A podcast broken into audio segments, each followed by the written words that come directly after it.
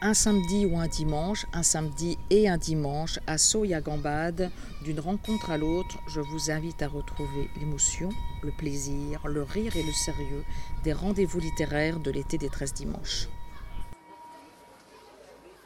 Vous, avez remarqué que euh, les titres des rencontres sont en général un peu décalés, sauf aujourd'hui où, le titre est un, peu sérieux, éthique et réalité, mais ça ne veut pas dire qu'on on peut parler ici de choses sérieuses et graves, parfois sur un ton grave et parfois sur un ton léger. Donc vous voyez, il y a toujours un certain ton d'esprit de, cours de récréation qui préside à toutes nos rencontres. Donc, euh, avant de présenter, euh, parce qu'au départ, si vous voulez, ces rencontres euh, de l'été des 13 dimanches, c'était des rencontres autour d'un livre, autour d'un écrivain. Voilà. Et puis, euh, avec le temps, on enrichit la présence de l'écrivain de personnalités du réel. Voilà, des gens qui, euh, qui se coltinent le thème. Aujourd'hui, le thème de, voilà, de la tension entre l'éthique et la réalité par des, des, gens qui agissent sur des terrains euh, qui ont des, des singularités politiques, historiques, philosophiques, juridiques. Voilà. Donc aujourd'hui, donc euh, à l'extrême gauche, comme ça, ça va être plus simple. On va faire un peu comme si on était à l'Assemblée nationale, c'est ça, dans l'hémicycle. On va commencer d'un côté pour aller jusqu'à l'autre. Donc, euh, moi je suis au centre. Toi tu es au centre, René. Euh, je ne sais pas si c'est une place qui te convient bien. Je ne sais pas, Bernard, si c'est une place qui te convient bien, l'extrême gauche de, voilà. Donc vous voilà. Au 19e siècle, ça Voilà. Euh, vous connaissez bien tous ben, Bernard Poignant parce qu'il vient tous les ans à l'école des filles, dans le public, et il vient tous les ans écouter Mona Ouzouf, et ça fait partie de ses euh, personnalités politiques. Euh, avec lesquelles jusqu'à présent je n'ai jamais parlé de politique, et on ne parle toujours que de culture, et euh, autour de l'été des 13 dimanches. Une, fois que j'ai dit ça, je n'ai pas dit grand-chose sur, Bernard. Juste avant de, présenter chacun, j'aimerais bien, euh, bon, tout le monde sait, toutes les responsabilités politiques de, de, la mairie de Quimper. Hein, à l'Assemblée nationale, auprès du président de la République, des présidents de la, République. Ce clin d'œil que tu as encore fait, euh, que grâce à toi, Emmanuel Macron a fait lorsqu'il est venu à Quimper en citant euh, Mona Ouzouf et euh, son retour sur une bibliothèque bretonne. Et, on t'en remercie. Ce que je voudrais savoir quand même, c'est quelle est la source de l'éthique, quelle est la source de la morale chez chacun? Et toi, si on devait te, si, bah, je te pose la question, d'où vient ton sens de l'éthique? C'est quelque... Parce qu'on voyez, on est, dans une école, on est dans une cour de récréation, que ça convoque toujours quelque chose de l'infantile et de l'enfance. Est-ce que ça vient de l'enfance? Est-ce que ça vient de rencontres après, euh, postérieures? D'où vient l'éthique chez un... Euh, hein? Euh, c'est à moi maintenant? Oui, ouais, mais... pardon. Si, pardon. Mais si, j'ai dit qu'il était... Ah voilà. Mais, ah je, je, crois que ça puise beaucoup les racines dans son éducation forcément, on apprend euh, à l'école, mais d'abord dans la famille, un certain nombre de principes, un certain nombre de valeurs euh, qui, vous, suivent toute votre vie. Et nul n'échappe à son enfance. Et euh, on m'a appris, moi, le respect des gens, on m'a appris le travail, on m'a appris l'honnêteté, on m'a appris la politesse, et quelque part, euh, vous retrouvez ça dans le parcours de votre vie. Ensuite, l'engagement politique, c'est autre chose. Enfin, c'est pas autre chose. Mais euh, vous avez dans l'engagement politique, on y reviendra, je pense, euh, dans ce qui, moi, m'a toujours préoccupé, c'est le, le rapport à la parole donnée. Peut-on tenir une parole quand on est dans l'action politique, est-ce si simple? C'est pas sûr. Est-ce si critiquable? C'est pas sûr non plus. Euh, c'est le rapport au pouvoir, à ses facilités, à son impunité. Euh, comment se comporte-t-on dans le rapport au pouvoir, à son exercice, à différentes fonctions? Euh, De la présidence de la République à la mairie, à une mairie, ou le rapport à l'argent. comment se comporte-t-on dans ce rapport à l'argent Parce que quand on est élu, il peut y avoir des tentations. Mm. On en Certains subissent. Donc je Là, c'était la tout Ça fait partie de. Et, ça fait partie de moi-même. Moi, oui, je comprends bien et on sent quelque chose de très fort chez toi. Non, je pense à ça parce que juste avant de monter sur scène, Bernard m'a raconté quelque chose qui est quand même très, très émouvant. Euh, l'industrie de raconte-nous parce que c'est pas c'est pas tous les enfants qui sont qui sont amenés à travailler de ah c'est aussi le sens du, du, travail voilà. parce que c'est un lieu aussi où on se raconte des histoires qu'on raconte pas ailleurs parce qu'on est un peu entre nous quoi c'est pas j'ai fréquenté les toilettes tout de suite voilà tout le monde a, tout le monde ici à l'école des filles, un, jour ou l'autre, était aux toilettes à l'école des filles. Et vous, voilà. et, vous et vous allez voir la chasse d'eau. La chasse d'eau, elle s'appelle Clara. Et je suis un de ceux qui, quand j'avais 14 ans, a travaillé dans la chasse d'eau Clara. Qui veut dire Claude, c'est là, Rago, R1. Clara. C'est pas du tout le nom de jeune fille. C'est le nom de l'inventeur plombier et il se trouve que dans ma vie, alors elle me fait dire ça, euh, Françoise, hein, je dis non, on ne va pas parler quand même d'un chasse d'eau. Mais euh, en fait, ça a un intérêt parce que dans ma vie, comme beaucoup d'autres, j'ai toujours travaillé. Toujours travaillé. Petit, même moins aujourd'hui quand même, hein, puisque je suis à la retraite. Mais le rapport au travail a toujours été pour moi très important et même une évidence. Donc j'ai fait euh, les chasses d'eau. Si tu m'avais servi des, haricots verts, je t'aurais expliqué les, les, jours que j'ai mis à équeuter les haricots verts. Je, te réinviterai. Donc, et derrière ça, c'est de l'anecdote. Ce n'est pas que de l'anecdote, c'est le rapport au travail et donc à. Qu'est-ce que le travail C'est aussi pour soi-même, mais aussi c'est le, le rapport à l'utilité sociale et je pense que quelque chose est très important, c'est quand on a de l'argent, il doit y avoir un rapport toujours entre le travail effectué et l'utilité sociale. De l'argent euh, facile ou de l'argent en dormant, c'est pas mon truc à moi.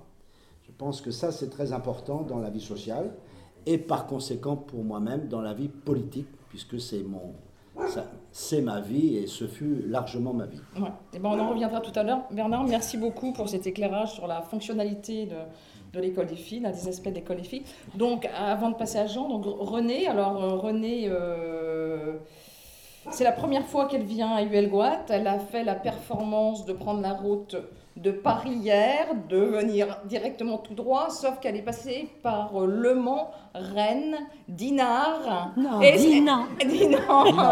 Dinan. et voilà. Donc. Euh, J'aime la Bretagne. Voilà, elle, elle, aime, elle aime la Bretagne. Et toi, euh, René, donc René est là aujourd'hui parce qu'elle est assesseure. C'est quoi le titre exact de ton. Oui, juge. oui. bonjour à tous.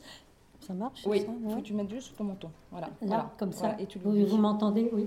Euh, je suis donc euh, actuellement juge assesseur à la Cour nationale du droit d'asile.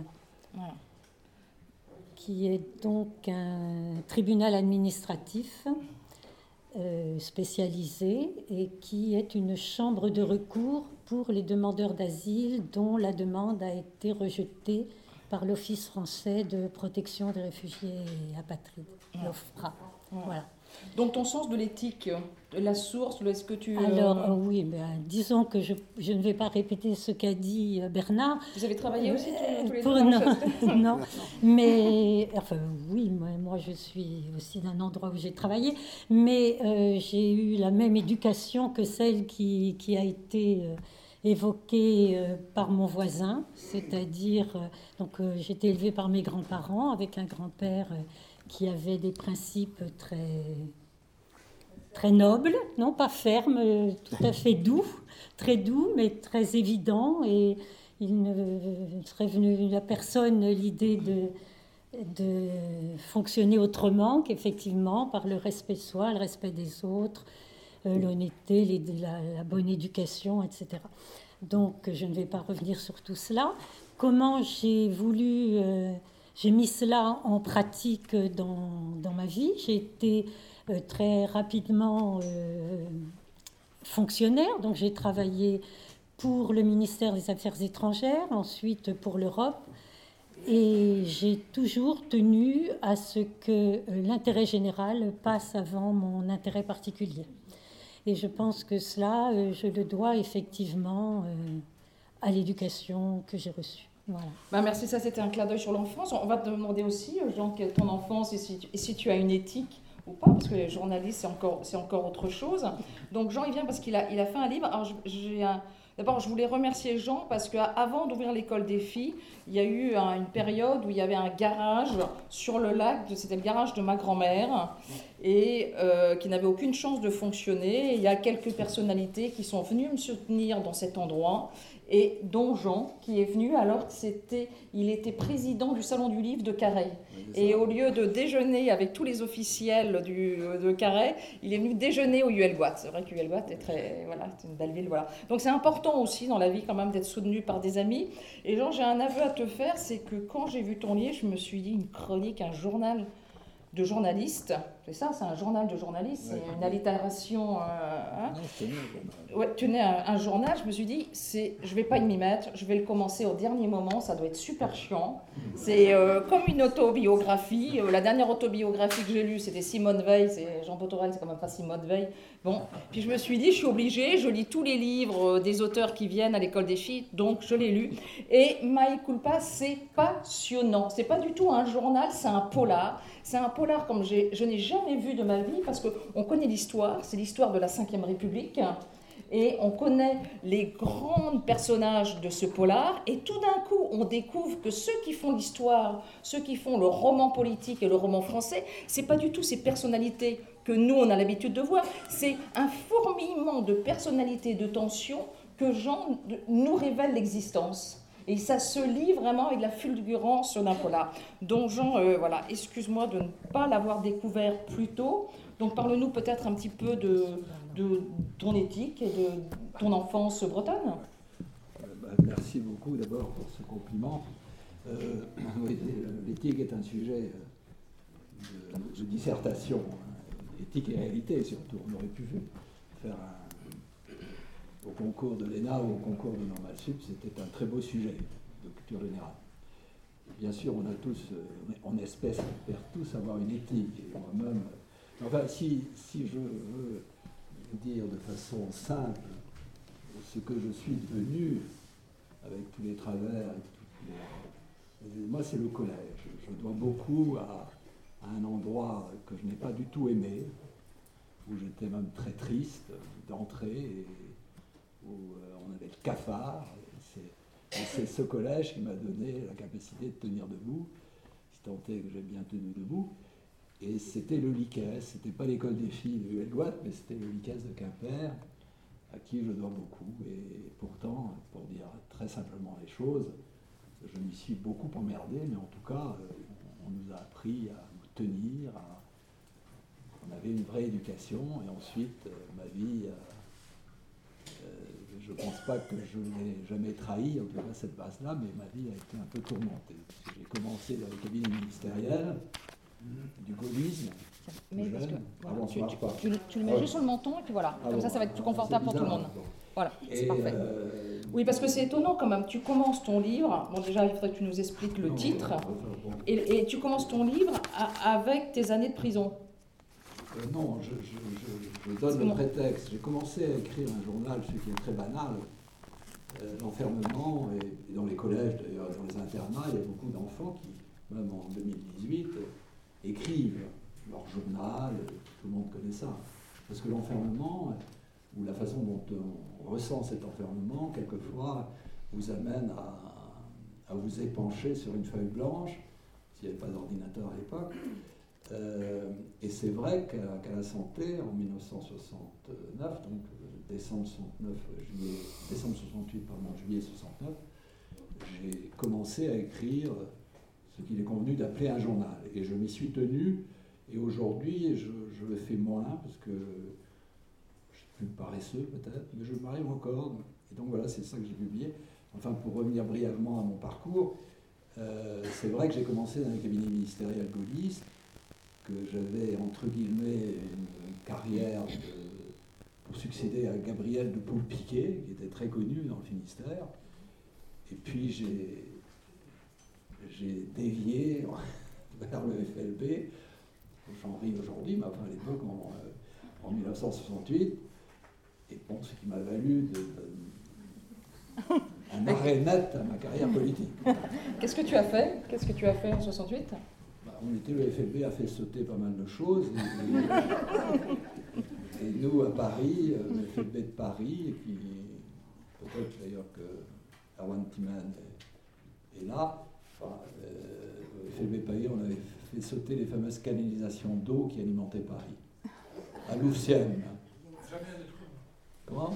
Jamais un Jamais, nous n'avons jamais blessé quelqu'un, ni même égratigné quelqu'un, et moi-même, je n'ai pas non plus été euh, le poseur, je, je, conduisais, j'avais une voiture, donc je n'étais pas, un artificier, voilà, Ma carrière a changé de direction. Rappelle-nous peut-être à l'époque la revendication, comment est-ce qu'on peut être d'un pied dans un ministère et dans l'autre... Parce que j'ai découvert la euh, Bretagne euh, à travers le LICES, ceux qui ont été comme moi pensionnaires, il devait y en avoir pas mal, d'ailleurs j'ai retrouvé Alain Berthelot, euh, dans les, dans les pensionnats, on ne connaissait pas bien ce qu'était vraiment la Bretagne.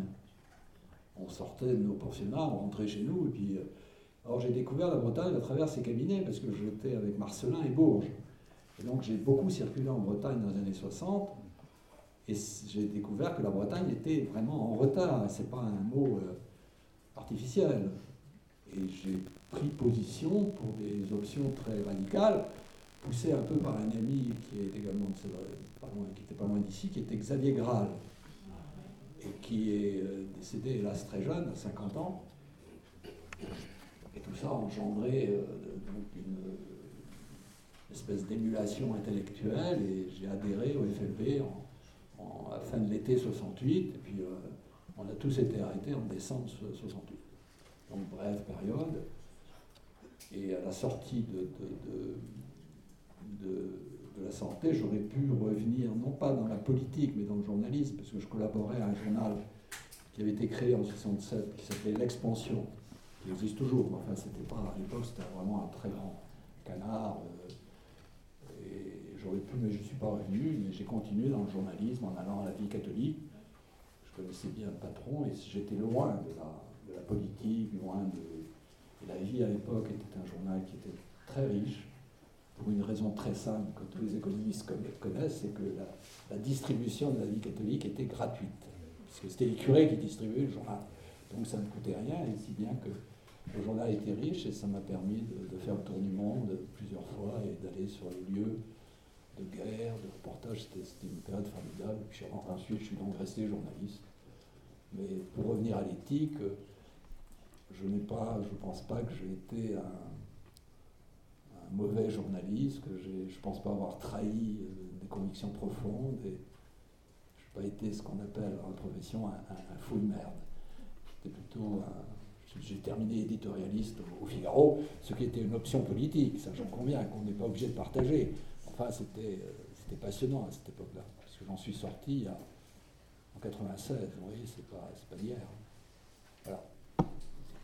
Et, donc, euh, l'éthique par rapport, parce que là on est en Bretagne, on est en plein centre-Bretagne, comment est-ce que tu as vu cette évolution de, la Bretagne? En plus, tu, as une responsabilité aussi euh, dans le monde de, des lettres, puisque tu, fais partie aussi du prix Bretagne. D'ailleurs, euh, Bernard, qui l'a reçu cette année, le prix Bretagne, est avec nous. donc, je conseille beaucoup la lecture des, livres de Bernard Béraud, qu'on lui a donné le prix, mais ce n'est pas uniquement c'est un de nos grands auteurs bretons, d'origine bretonne, qui a écrit euh, sur la Bretagne, bien sûr, mais aussi sur l'Irlande. Aussi, euh, j'étais vraiment ravi qu'on lui remette cette année le prix, parce que ce prix est sponsorisé par Vincent Bolloré, et je, m'en occupe, disons, en termes d'intendance. Et le président du prix est à côté d'ici, d'ailleurs, c'est Philippe Le Guillou, qui est de Châteauneuf-du-Fou. c'est vrai que. Ah, il n'y a pas de Châteauneuf, je crois qu'il y a du fond. Bref, euh, je connais bien la Bretagne pourtant, mais je crois qu'il était. Et donc oui, c'est vrai que j'y tiens beaucoup, et, j'avoue que Vincent de Bolloré, de ce point de vue, depuis qu'il est le sponsor de ce prix, n'a jamais euh, failli à, son devoir de, mécénat, au contraire. Parce que tu connaissais son oncle, Gwenel Oui. Euh, c'est lui qui a initié ce prix? Non, il était à l'origine, mais ce prix a été lancé il y a très longtemps, en 1961, par une association bretonne de Paris et par le journal euh, La Bretagne à Paris. Ça vous dit peut-être quelque chose, qui était dirigé par un, homme qui s'appelait Pondavenne et dont le rédacteur en chef était Charles Le Quintrec. Ça vous, ça, vous, parle, Charles, qui a écrit. Ce prix a été créé en 61 et il, a donc fêté euh, son 50e anniversaire en, en 2011. Et d'ailleurs, euh, Bernard, tu y étais à ce 50e anniversaire qui a eu lieu dans l'endroit mythique du groupe Bolloré, ce qu'on appelle la Tour, la Tour Bolloré à Puteaux. Et donc on a réuni là les, 250 Bretons de la littérature, du monde politique et des affaires. C'était très bien. Donc je suis resté très, très proche de la Bretagne, mais la Bretagne, depuis les années 60 euh, et 70, a énormément changé. Mais l'action qu'a menée à l'époque le FLB, que l'on peut évidemment euh, euh, analyser, critiquer, etc., mais il y a une chose que, après je vais arrêter là, hein, que je souligne en permanence, c'est que les routes à quatre voies, gratuites, vous nous les devez. Parce que Raymond Marcelin, qui était resté, que je respectais beaucoup et avec qui je suis resté très lié, comme avec Bourges d'ailleurs, Marcelin c'était quand même une star, hein, pas. Et Marcelin a, euh, a, écrit à mon père, qui était maire de Pouviens à l'époque, cette chose qu'en effet, les routes à voies qui vont être ouvertes en Bretagne seront gratuites. Et il a mis avec une pointe d'humour en disant euh, Ton fils n'y est peut-être pas pour rien. Et euh, et c'est quelque chose qui est très important. Parce qu'après tout, ce sont des petits. Ce sont peut parler d'autoroute quand même. Il ne faut pas que ça change. Or, j'entends dire que dans certaine presse, on dit au fond, ces routes à voies, il faudra les privatiser un jour. Et dans cette hypothèse, vous allez devoir les payer comme tout le monde. Voilà les routes à quatre voies, après on va arrêter sur les, la voirie parce que c'est pas très intéressant, mais pour arriver au centre-Bretagne, elle n'est pas partout à quatre voies. Quoi. Ah euh, bah, c'est un chantier qui existe depuis. Euh, ça, fait combien de temps, euh, Bernard Les routes à quatre voies pour le centre-Bretagne ben, C'est éthique et réalité. Là, il y a une éthique, ça veut dire que la Bretagne est excentrée au bout du monde, mais pour y accéder, dans la réalité, c'est. Ah ben, il y a, y a c'est là qu'on voit la, difficulté du pouvoir. Euh, qu'est-ce qu'il a dit le pouvoir? C'est le général de Gaulle en fait qui l'a concrétisé dans un Conseil des ministres de 1968 et qu'il a répété le 2 février 1969 à Quimper. Qu'est-ce qu'il a dit, le général de Gaulle? Il a dit que la Bretagne sera dotée euh, d'une route à deux fois deux voies de Nantes à Quimper, Brest, euh, Saint-Brieuc, Rennes. Et une route centrale, qui est la fameuse 164.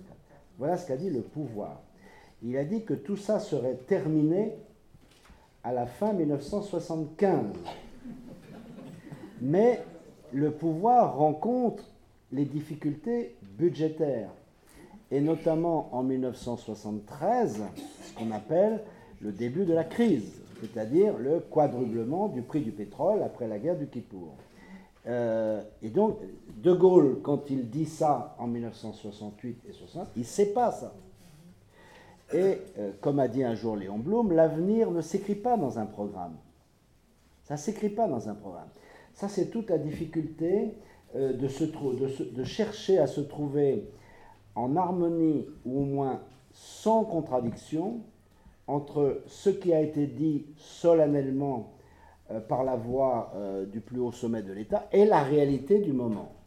Et moi qui ai, été, qui ai beaucoup travaillé autour de Michel Rocard dans la préhistoire politique, désormais, euh, qu'est-ce qui m'a attiré chez lui Et là, je rejoins le thème que nous a proposé Françoise, c'est comment éviter ou réduire le grand écart entre les conditions de la conquête du pouvoir et les conditions de son exercice, qui sont deux choses différentes.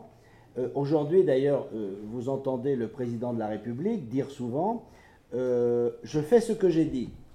Il ne pourra pas le dire cinq ans. C'est impossible. Et, donc, il va avoir des citoyens frustrés parce qu'il ne pourra pas faire tout ce qu'il a dit. Et c'est pas pour ça qu'il ne le veut pas. C'est pas pour ça qu'il n'est pas honnête. Ça n'a rien à voir. Mais euh, cette différence est très importante. Euh, est-ce qu'elle relève de l'éthique, de la morale Je ne sais pas. Elle, relève en tout cas de la réalité de l'exercice du pouvoir. C'est pour ça que j'aime bien la phrase de Balladur qui a dit un jour Je ne fais jamais de promesses, mais d'habitude je les tiens.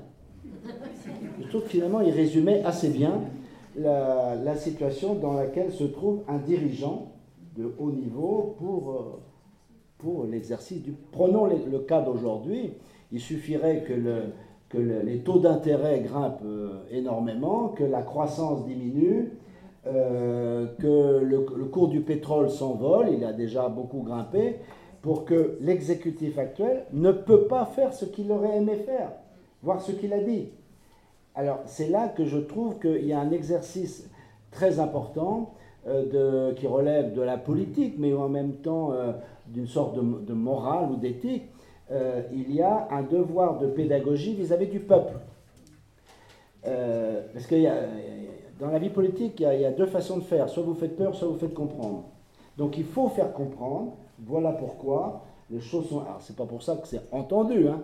c'est pas pour ça que c'est accepté mais euh, pour l'homme politique, il est mais à des niveaux plus bas que l'exécutif national. Il est confronté à ça. Il est confronté, surtout, surtout aujourd'hui, puisque l'état du monde est tel qu'il est désordonné, le monde. Il n'est pas simple, et euh, des étincelles peuvent enflammer euh, différentes parties du monde. Et à ce moment-là, nous, France, donc l'exécutif, est confronté à ça. Et euh, j'aime aussi cette phrase de Bruno Le Maire qui, commence son livre Jour de pouvoir. J'ai gardé ça en tête parce que c'est des phrases qui me paraissent justes. Le, le, comment il dit ça? Alors il faut que je retrouve exactement. Le, le, pouvoir, ce n'est pas, un, euh, ce n'est pas un bilan ni un projet, c'est son exercice en fait. C'est la façon dont on le conduit. Hein, parce que euh, si on dit, bon, bah, un programme politique, ce n'est pas euh, des travaux pratiques qu'on applique comme s'il n'y avait rien autour. Euh, ça, c'est impossible. Hein.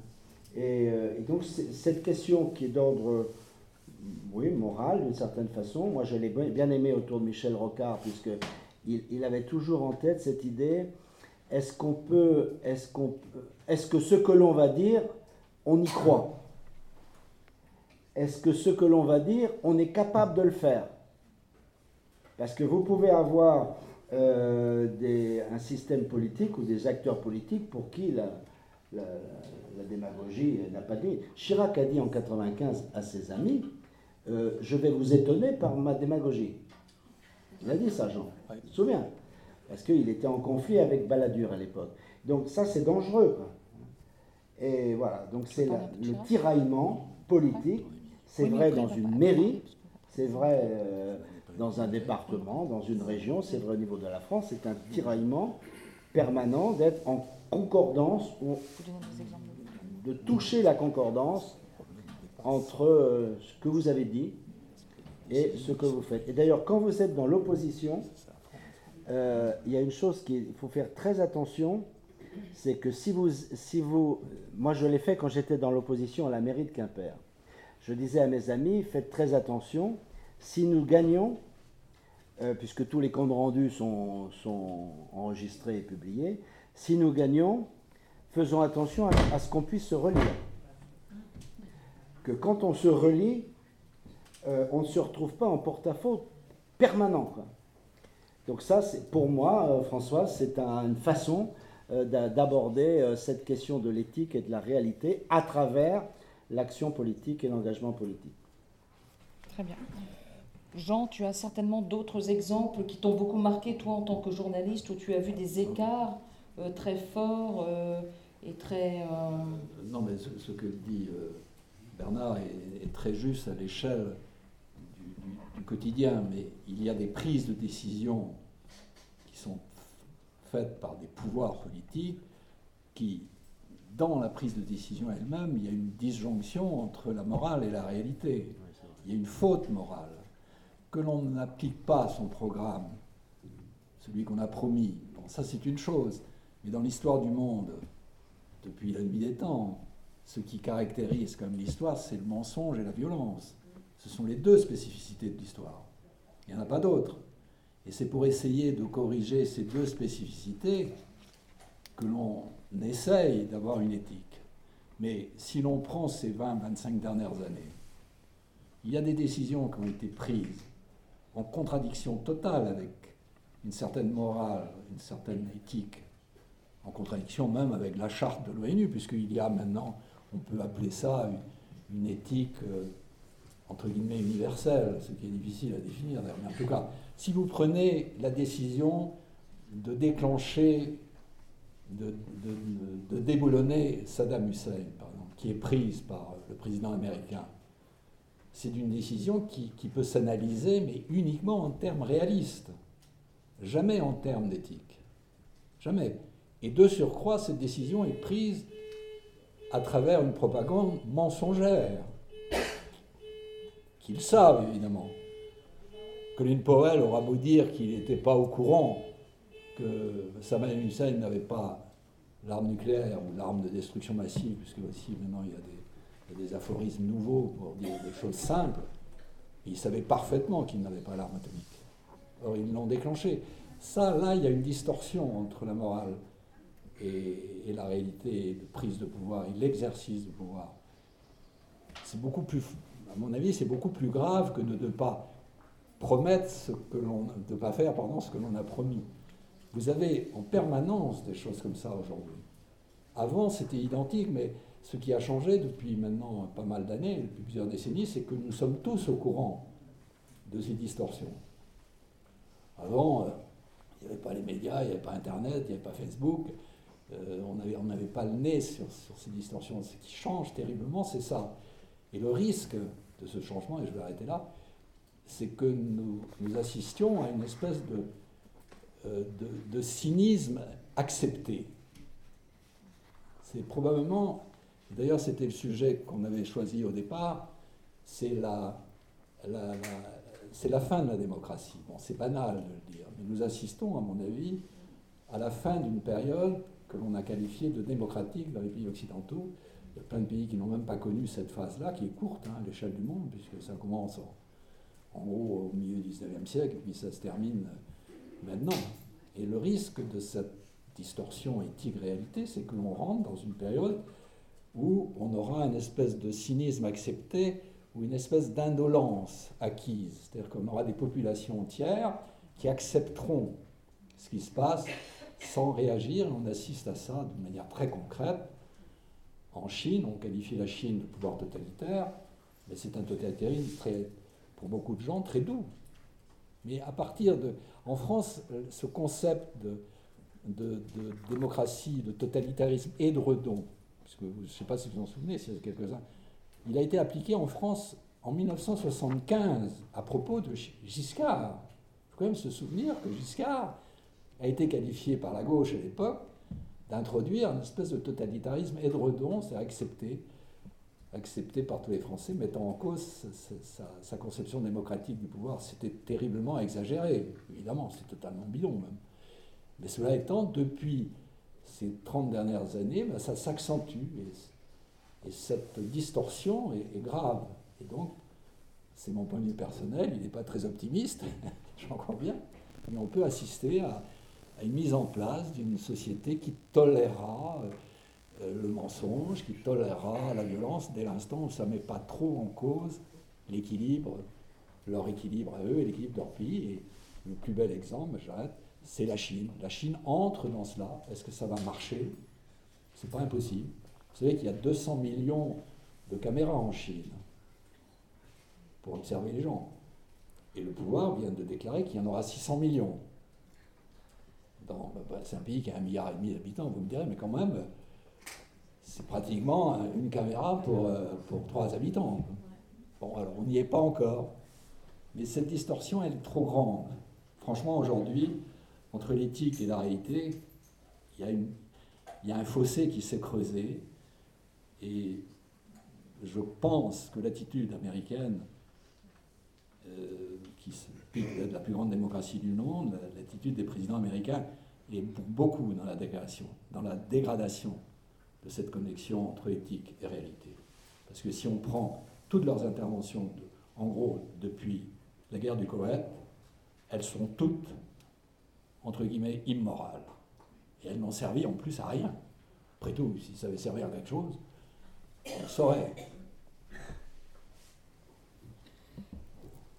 Jean, merci. Donc euh, la Chine, les États-Unis, euh, l'international, tout ça nous amène aussi au problème euh, de l'immigration.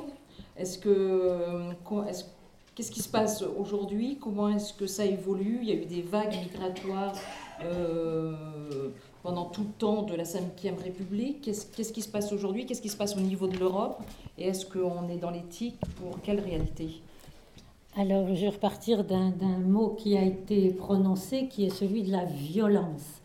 Et effectivement, euh, on a l'impression que c'est ce qui domine. Euh, violence et de l'autre côté, euh, cynisme. Cette violence, c'est celle à laquelle on est confronté, par exemple, dans, ce que je fais, dans les demandes des, migrants. Ce sont des gens qui ont subi véritablement les pires violences que l'on puisse imaginer. Que ce soit dans leur pays ou que ce soit dans leur parcours d'exil, quelquefois c'est d'ailleurs bien bien pire ce qu'ils ont vécu dans leur parcours d'exil que euh, dans, leur pays puisque euh, bon, je crois qu'il faut commencer par faire aussi une grande distinction. J'ai dit très rapidement ce qu'était la Cour nationale du droit d'asile. Je ne sais pas si tout le monde sait exactement ce que c'est. Donc c'est véritablement c'est un tribunal, un tribunal administratif spécialisé, comme j'ai dit tout à l'heure, et euh, qui euh, officie, si je puis dire, comme chambre de recours. Donc en deuxième instance, il y a d'abord une décision prise par l'OFPRA et ensuite les, demandeurs d'asile. Je vais éviter d'utiliser le mot migrant parce que derrière ce mot migrant, euh, il y a tout et n'importe quoi. Et euh, les pouvoirs, et même au niveau de l'Europe et bien au-delà, euh, s'en servent pour créer la confusion absolument la plus totale dans l'esprit des gens et pour aussi établir des politiques qui sont scandaleuses à bien des égards. Donc, revenons aux, demandeurs d'asile. sont, ce sont des, personnes qui quittent leur pays pour normalement des raisons qui touchent pratiquement à leur, à leur propre vie, c'est-à-dire ils risquent leur vie dans le pays où ils sont, et qui essaient de trouver un refuge ailleurs. La base juridique de cela, c'est, vous en avez peut-être entendu parler après la guerre, la Convention de Genève, auquel un certain nombre de pays ont adhéré, et qui a été euh, élaboré en 1951, évidemment après les horreurs de la Seconde Guerre mondiale et des 60 millions de réfugiés qui, en, tout genre qui ont circulé euh, en Europe en particulier, mais pas uniquement, mais enfin beaucoup en Europe. Nous, nous travaillons toujours sur les critères de cette Convention de Genève, qui établit que je vais vous dire juste le texte très précis, parce qu'il est très bref, mais il dit pratiquement tout. Et là, le devoir éthique, justement, que nous avons en face de réalité absolument abominable, euh, pratiquement sur toute la planète. Donc, la définition du terme réfugié, c'est une personne qui par suite d'événements survenus, alors là, dans ce cas, c'était évidemment ceux de la guerre, hein, avant le 1er janvier 51, craignant avec raison d'être persécuté du fait de sa race, à l'époque on utilisait évidemment encore ce terme, bien sûr, sa religion, sa nationalité, son appartenance à un groupe social ou ses opinions politiques. Donc nous avons toujours ces critères pour euh, essayer de, d'analyser à travers les demandes qui nous sont faites si les personnes qui demandent l'asile et le statut de réfugié répondent à ces situations. Le statut de réfugié est un statut extrêmement protecteur qui euh, fait que la personne euh, qui obtient ce statut est totalement sous la protection de l'État qui le lui octroie. Et au moins pour dix ans, et souvent renouvelé bien sûr.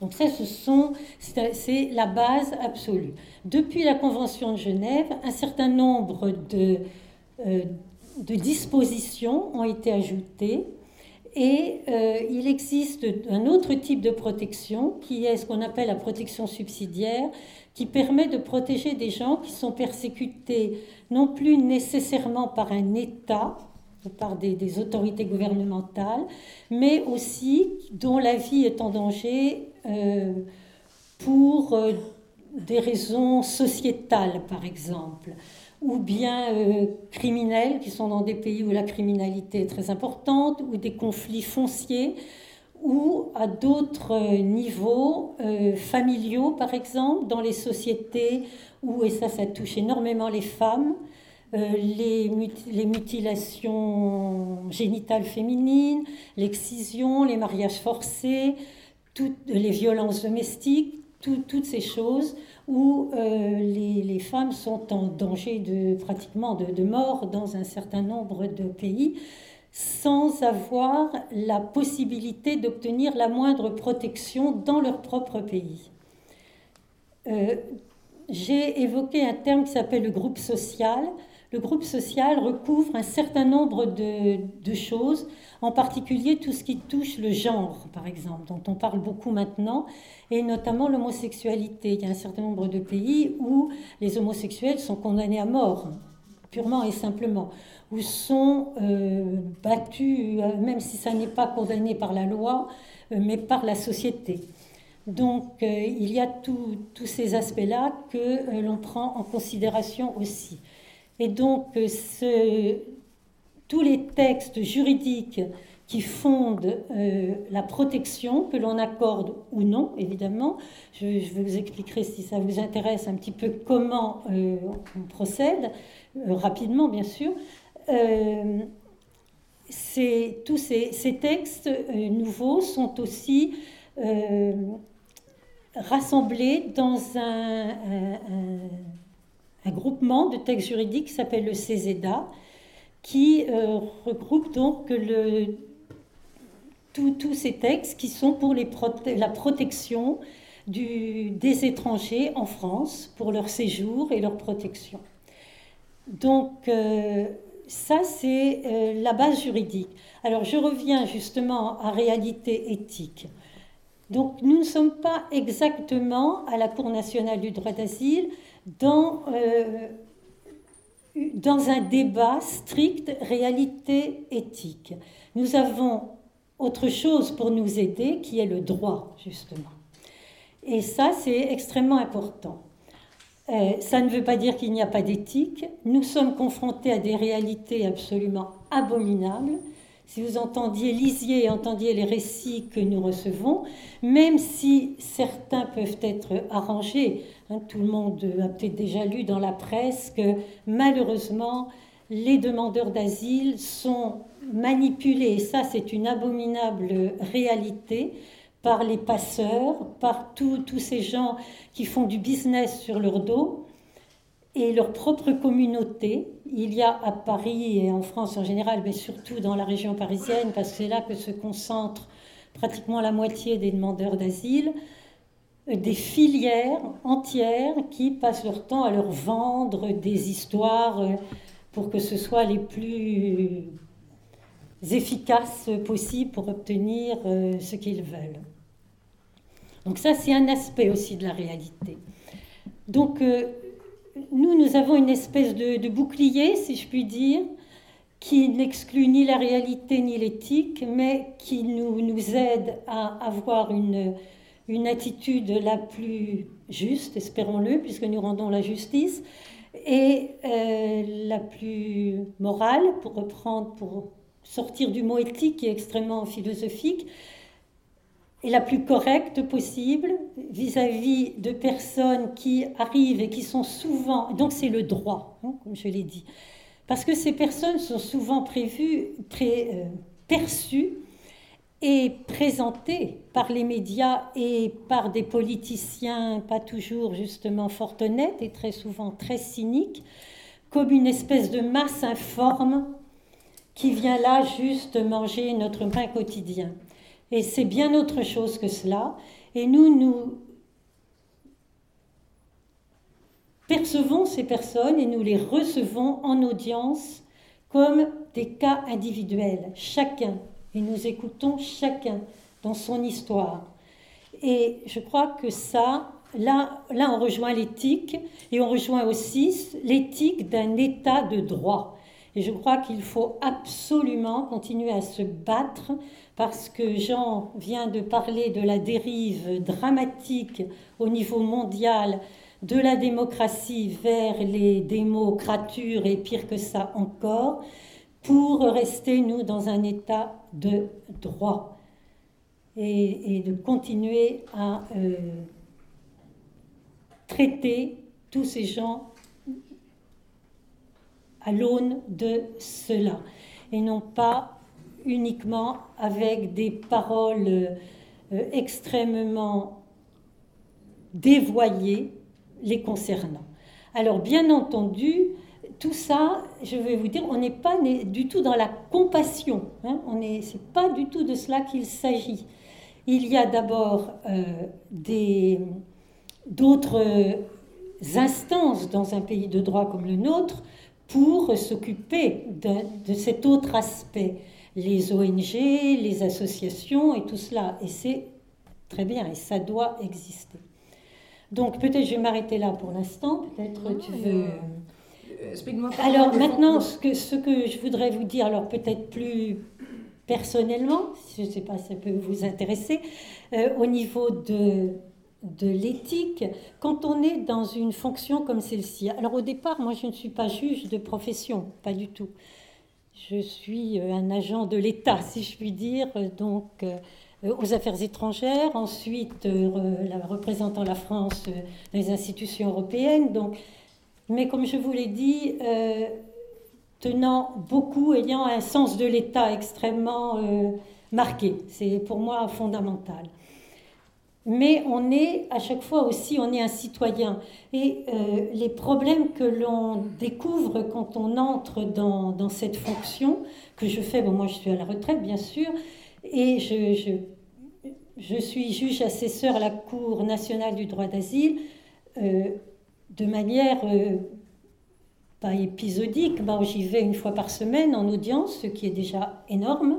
C'est très très très lourd, une audience par semaine, parce que ce n'est pas une personne. On voit 13, 13 requérants dans la journée, ce sont des journées de 10-12 heures. Hein. Et, et, donc, euh, c'est quelque chose qui m'a intéressé à différents niveaux. D'abord, bien sûr, au niveau du maintien de la connaissance géopolitique. Ayant travaillé toute ma vie à l'étranger, c'était très important pour moi de rester dans, dans, dans, la connaissance de ce qui se passe dans le monde. À travers ça, je dois dire qu'on n'est plus au courant que des horreurs. Mais enfin, c'est dommage, mais malheureusement, c'est comme ça. Au niveau professionnel, c'est ce que j'ai dit tout à l'heure, l'application de règles du droit, et d'être à l'écoute des personnes à titre, en, prenant chaque être humain à titre individuel. Et ça, et non pas, comme je l'ai dit tout à l'heure, cette masse-là de, de, migrants qui soi-disant nous envahit. Ce qui est loin d'être le cas parce que la France reçoit très, très, très peu de gens. Et bien sûr, en tant que citoyenne française, bien sûr, directement concernée par des gens qui demandent l'asile en France, mais aussi citoyenne européenne. J'ai travaillé 17 ans pour l'Europe, je suis une européenne convaincue et je suis absolument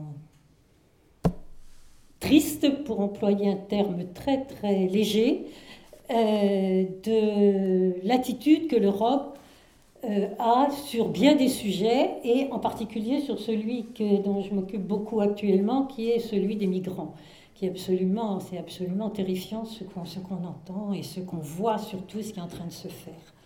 Ceci étant, euh, je ne fais absolument aucun angélisme.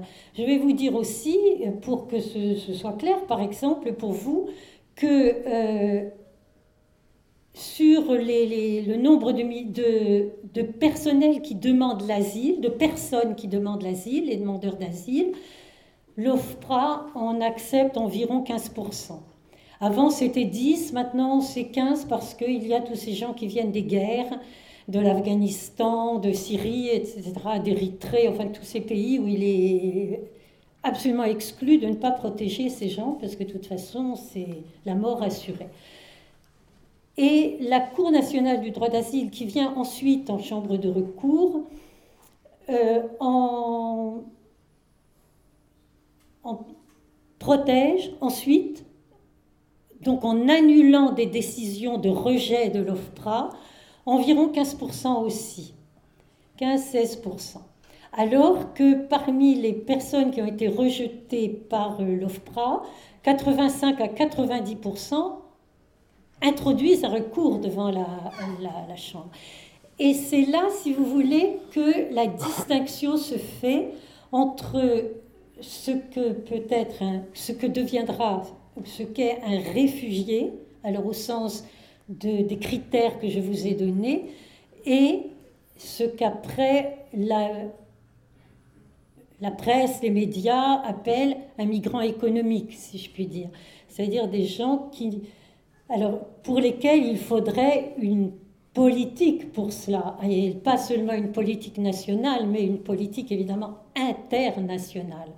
Parce que pourquoi tous ces miséreux arrivent ici euh, On ne va pas refaire l'histoire hein, de la colonisation et pas seulement.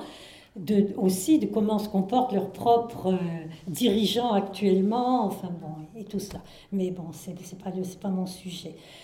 Euh, donc voilà comment moi je perçois, si vous voulez, la mise en œuvre de mon éthique personnelle dans un contexte comme celui-là.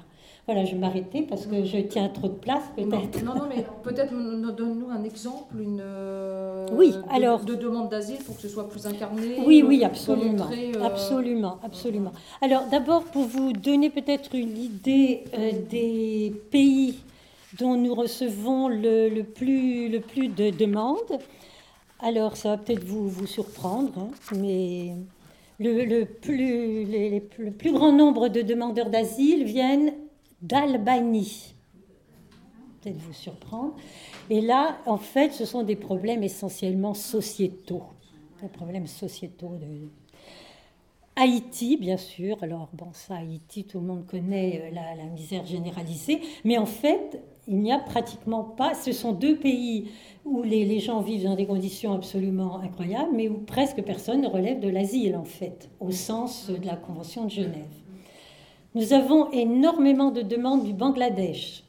Alors, le, Bangladesh, ce sont essentiellement des jeunes hommes, entre 20, 25 et 35 ans, euh, presque tous des enfants de commerçants, et les, demandes euh, sont fondées sur des problèmes politiques, puisque c'est un pays où il y a une violence effroyable, où deux grands partis se partagent. Euh, le pouvoir, les uns l'un ou l'autre, la Ligue Awami et le, BNP, je n'entre pas dans les détails, et quand là le pouvoir, il euh, persécute systématiquement les autres et réciproquement. Donc, et presque tout cela euh, est lié à d'énormes conflits fonciers, parce que c'est un pays surpeuplé, il y a très peu de terres, donc tout ça se mêle et euh, donc et il y a aussi certaines choses liées à la religion. Je ne sais pas si j'en ai parlé tout à l'heure. Oui, la religion aussi joue énormément dans toutes les demandes et dans de très nombreux pays. Et souvent liée aussi à des questions politiques. Alors un autre pays euh, où il y a énormément de demandeurs, c'est la, République démocratique du Congo. Donc là, c'est très politique, évidemment, vous, avez, vous savez tous, Kabila qui ne veut pas partir. et la répression épouvantable sur le plan politique. Et de, en République de République démocratique du Congo, viennent aussi beaucoup de femmes. C'est à peu près moitié-moitié. Donc pour les femmes, il y en a un certain nombre qui essaient d'utiliser aussi les raisons politiques, et certaines c'est exact, et beaucoup d'autres, euh, c'est les problèmes des femmes que j'ai cités tout à l'heure, je ne vais absolument pas me répéter. Alors nous avons énormément de demandeurs du Soudan. Alors le Soudan, ça vous savez aussi, c'est la guerre au Darfour, avec des dizaines de millions de, de déplacés. Et puis maintenant, le Kordofan, le Nil bleu, enfin, c'est l'horreur absolue. Donc là, on, a accordé 42%, ce qui est, beaucoup. Ce qui est beaucoup. Donc c'est vraiment un pays euh, où euh, on, protège, on protège beaucoup. La Guinée, la Guinée est un, pays où la, la, situation est très mauvaise et euh, surtout pour les femmes énormément de mariages forcés, d'excisions, même chose en Centrafrique, des situations, et puis aussi politiques. C'est pas la Guinée-Conakry, c'est la Guinée-Conakry. Si, la Guinée-Conakry, la Guinée-Conakry, oui, oui, la Guinée-Conakry. Alors un autre pays, alors c'est comme l'Albanie, c'est le Kosovo, là c'est simplement la misère absolue. Euh, et beaucoup de, de, criminalité, de vendetta, ce qu'ils appellent le canoun, énormément de vendetta. Un, pays où il y a de plus en plus de demandeurs, c'est le Pakistan, où il y a aussi une violence politique absolument terrible, avec euh, euh, bien sûr une influence aussi de l'Afghanistan. Et le Sri Lanka, beaucoup aussi, et ça c'est la fin de la guerre des Tamouls. Donc il y en a moins maintenant, mais on a énormément de Tamouls en France, on a beaucoup, beaucoup protégé de Tamouls. Le Nigeria, le Nigeria, c'est essentiellement des femmes qui sont dans les réseaux de prostitution. Il y a des, réseaux de prostitution épouvantables au Nigeria et qui touchent énormément, énormément de femmes. Alors, bien sûr, les pays en guerre, donc l'Afghanistan, la Syrie, euh, les Kurdes de Turquie. Alors, ce n'est pas la guerre, mais vous connaissez aussi la situation des Kurdes. Euh, L'Érythrée, c'est pas officiellement la guerre, mais c'est un pays, c'est presque pire que la Corée du Nord, si c'est possible. Donc euh, là, quand ces gens arrivent à, à, partir, alors de ces, par exemple, d'Afghanistan, il n'y a que des hommes. Du Pakistan, il n'y a pratiquement que des hommes. Hein, c'est 96-98% d'hommes. Les femmes ne peuvent pas bouger. Elles sont complètement, peuvent même pas quitter le territoire. Donc ça, ce sont des, les, situations.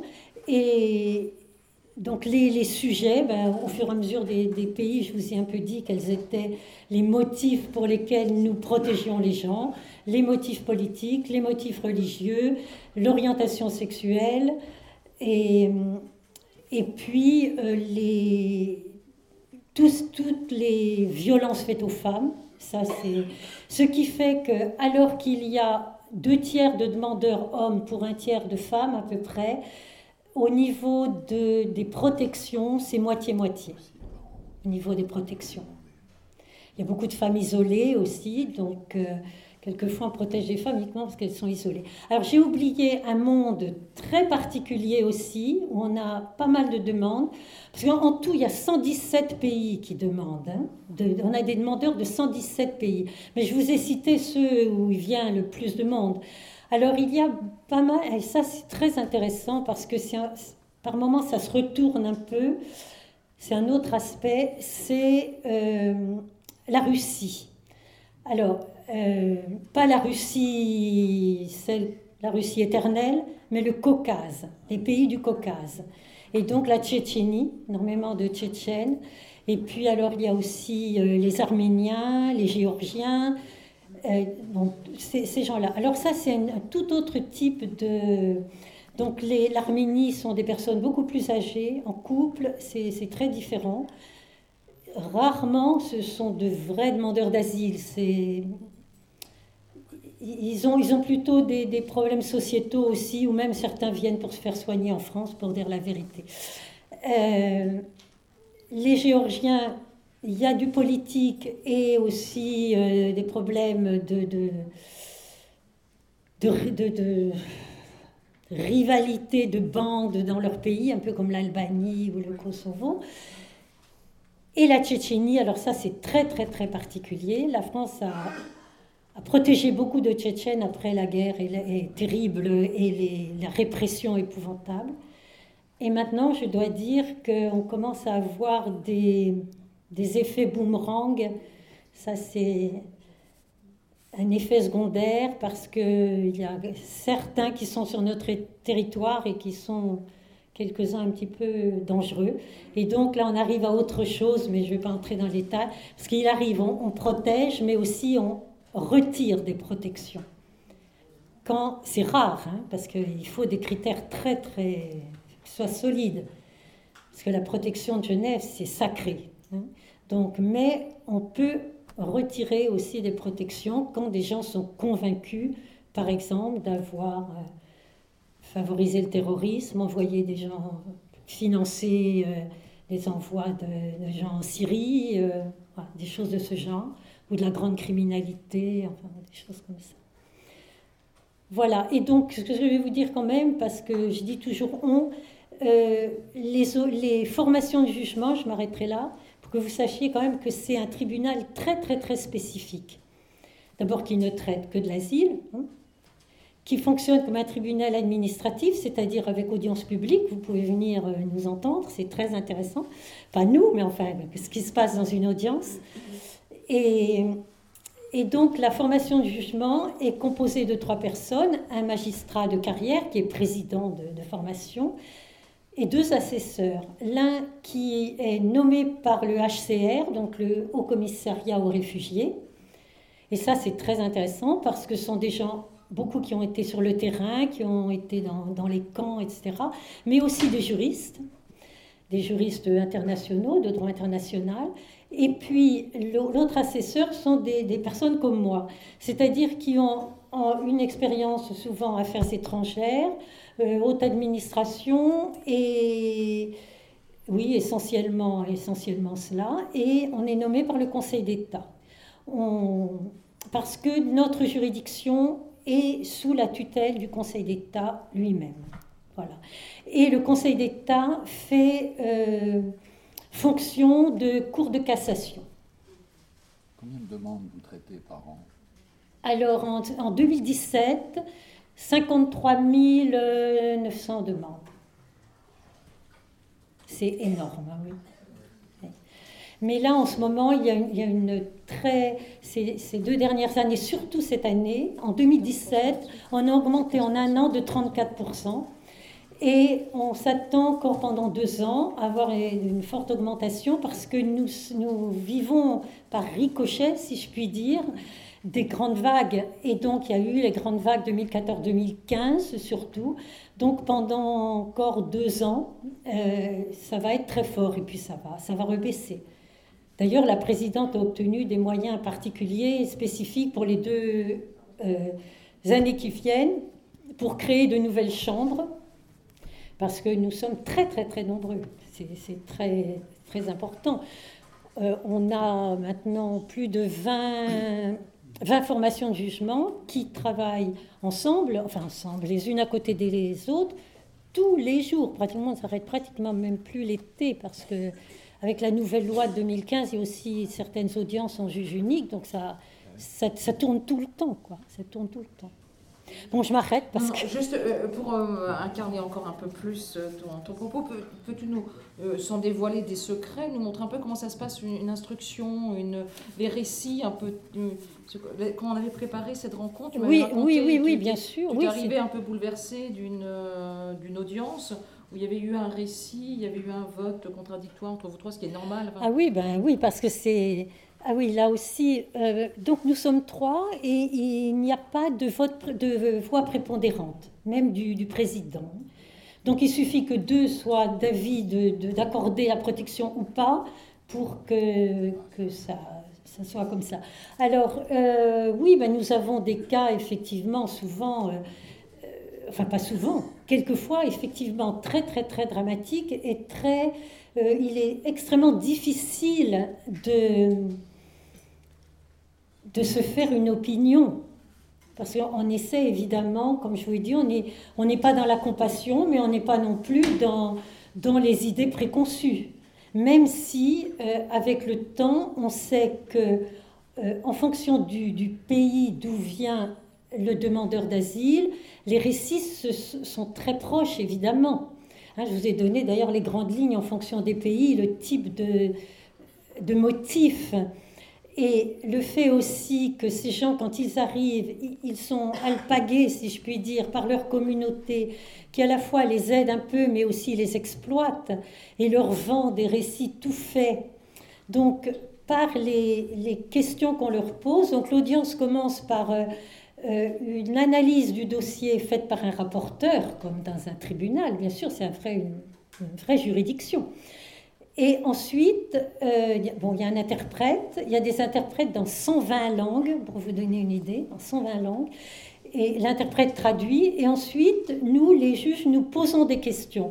Et notre euh, travail, si je puis dire, ce qui est très important, c'est à travers ce qu'on a lu dans le dossier, le récit, le recours et les mémoires complémentaires et les documents, dont beaucoup sont des documents fabriqués aussi parce que souvent ils sont partis dans des conditions telles qu'ils n'ont rien apporté.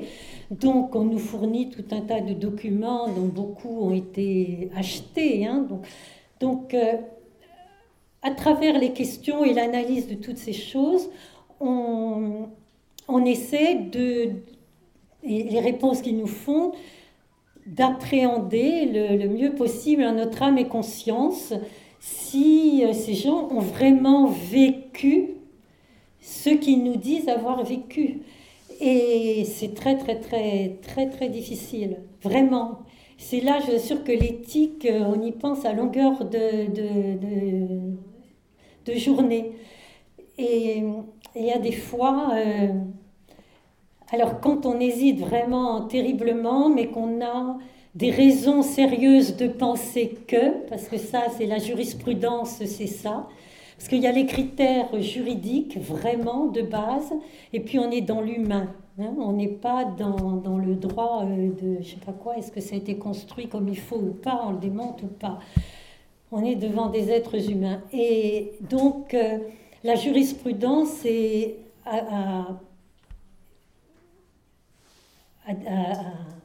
consacrer, si je puis dire, des décisions qui sont motivés avec beaucoup de nuances et qui nous permet effectivement de, de juger en notre âme et conscience en ayant des raisons sérieuses de penser que. Et, et, donc, ça peut être quelquefois au bénéfice du doute. On se dit, bon, on n'est pas complètement sûr, peut-être qu'il nous a raconté ou elle nous a raconté que, mais il y a tout ce qu'on appelle un faisceau d'indices, dans un sens ou dans l'autre, qui euh, permet de... Voilà.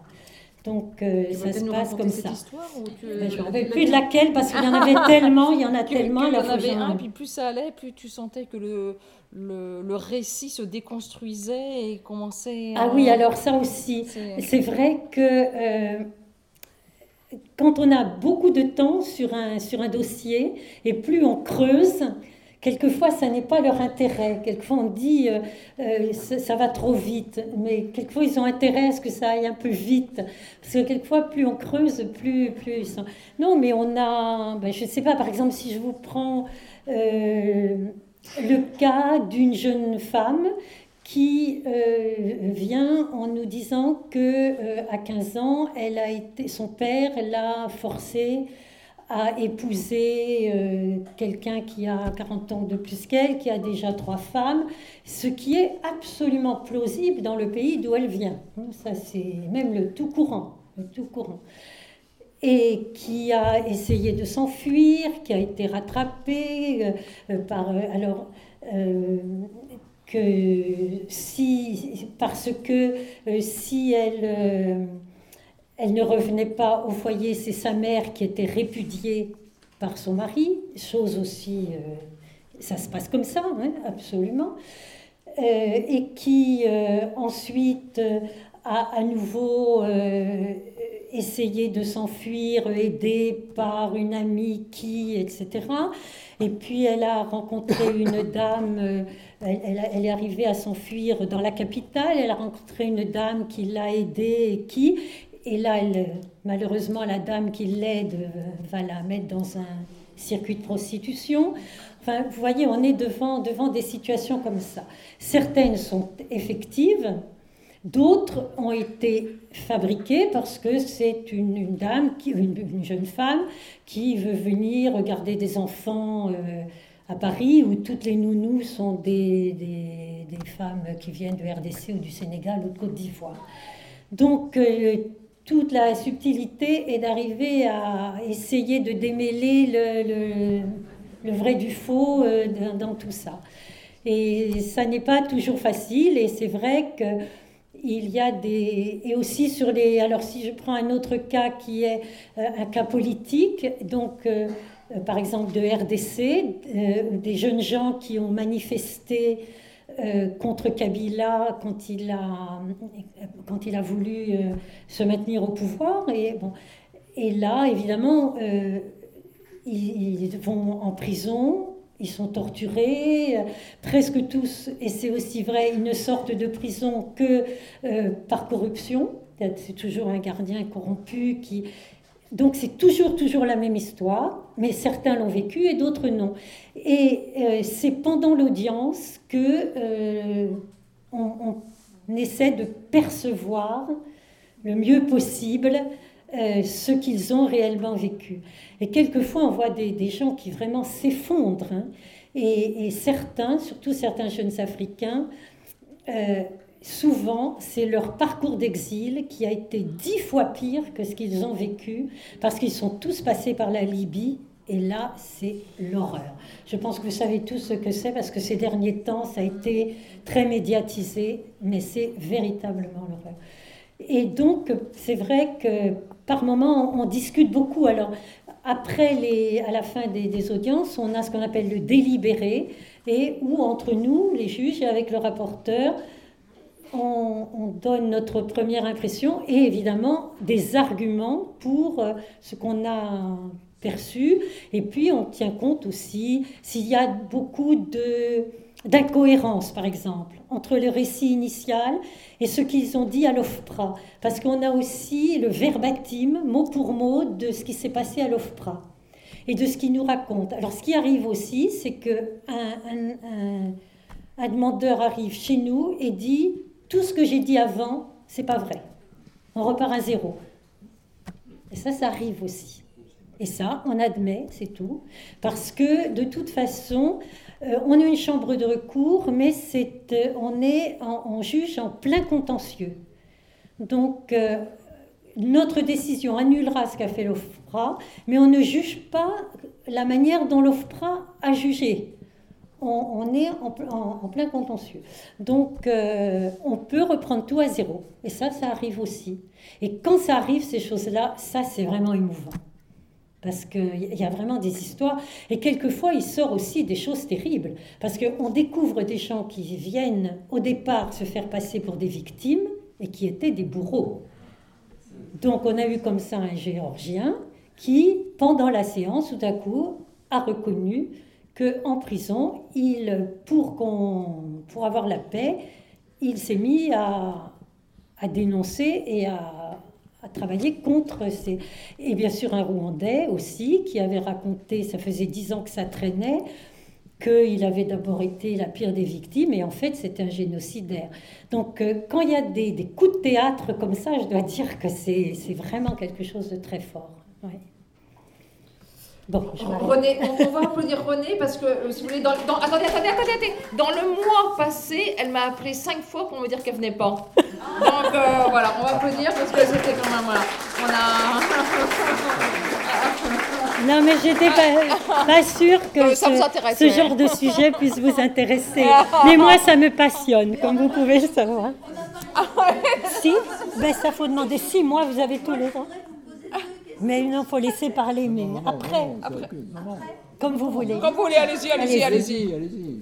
Ils sont représentés, ils sont assistés d'un avocat ou ils sont seuls? Ils sont assistés d'un avocat. Ils sont assistés d'un avocat. La deuxième question, qu'appelez-vous protection? Ah ben oui, je, oui. Alors d'abord, ils sont, ils sont assistés d'un avocat, tous. C'est rarissime ceux qui n'en ont pas. Alors ceux qui peuvent se le payer ont un avocat privé. C'est grâce aux associations. Oui, oui, oui, oui, mais il y a quand même, parce que je peux vous dire, je ne je vais pas citer des noms, mais il y a des avocats dont c'est le, le, le, le, truc de commerce, le fonds de commerce, euh, le fonds de commerce. Mais, mais bien, bien, sûr, non, mais quand même, euh, la très, très, très, très, très grande majorité sont assistés d'avocats de l'aide juridictionnelle, c'est-à-dire que l'État, nous, quoi, les citoyens, et c'est normal, nous leur euh, offrons. Il suffit qu'ils le demandent. Donc, à la Cour, il y a ce qu'on appelle le BAGE, le Bureau d'aide juridictionnelle, qui étudie les demandes et qui accorde ou non, mais qui accorde à 96, j'ai regardé des chiffres avant de venir pour ne pas me tromper, 96,6% des demandes sont accordées. Donc euh, ils ont tous un avocat. Alors euh, plus ou moins efficace, ça dépend, mais ça, ça oui, oui, oui, bien sûr. Interprète et avocat, systématiquement. Comme j'ai dit, nous sommes encore un état de droit. Et ah, la protection, mais comme je vous ai dit, il y a trois types de protection. Euh, le statut de réfugié, qui est le plus protecteur de tous, c'est-à-dire celui qui est prévu par la Convention de Genève et qui euh, leur donne les droits pratiquement d'un citoyen, qui n'en fait pas des citoyens français, mais qui leur donne les droits de vivre en France. Euh, comme un, étranger en France, mais qui, a les, droits qu'on a en France, de travailler, de, vivre euh, normalement. Et c'est pour 10 ans. Bon, évidemment, c'est ça, ça, souvent renouvelé, enfin je veux dire, il n'y a, a, pas de problème. Ça, c'est la protection la plus, la plus, plus protectrice, si je puis dire. Ensuite, il y a ce qu'on appelle la protection subsidiaire on l'appelle petit b parce que c'est un article 711.6, je crois, petit b du CESEDA, donc du Code d'entrée et séjour des, demandeurs d'asile en France, des étrangers demandeurs d'asile. Donc ça, ce sont les personnes dont on reconnaît qu'elles euh, ont été persécutées ou qu'elles risquent de l'être ou qu'elles ont des craintes de persécution dans leur pays. Pas nécessairement pour... Ça peut être pour les mêmes motifs que, ceux de la Convention de Genève, ou pour d'autres plus privés, mais c'est en général quand ça vient non pas d'un État, mais de personnes privées, par exemple de leur propre famille ou, euh, ou de, de, gangs dans, les pays où il y a, où il y a des, situations sociales absolument dramatiques. Ou, euh, voilà, ou de, de, de ou de de, choses vraiment comme ça. Et donc c'est une protection beaucoup moins protectrice, si je puis dire, qui leur donne euh, moins de, droits, mais quand même euh, qui fait qu'on les, on les garde dans le pays, bien sûr. Et c'est normalement pour un an. Mais c'est renouvelable, ils vont à la préfecture et on le renouvelle tant qu'il n'y a rien qui a spécialement changé dans leur, dans leur situation. Et il y a depuis quelques années euh, ce qu'on appelle la protection subsidiaire petit c, parce que c'est un alinéa aussi du CESEDA.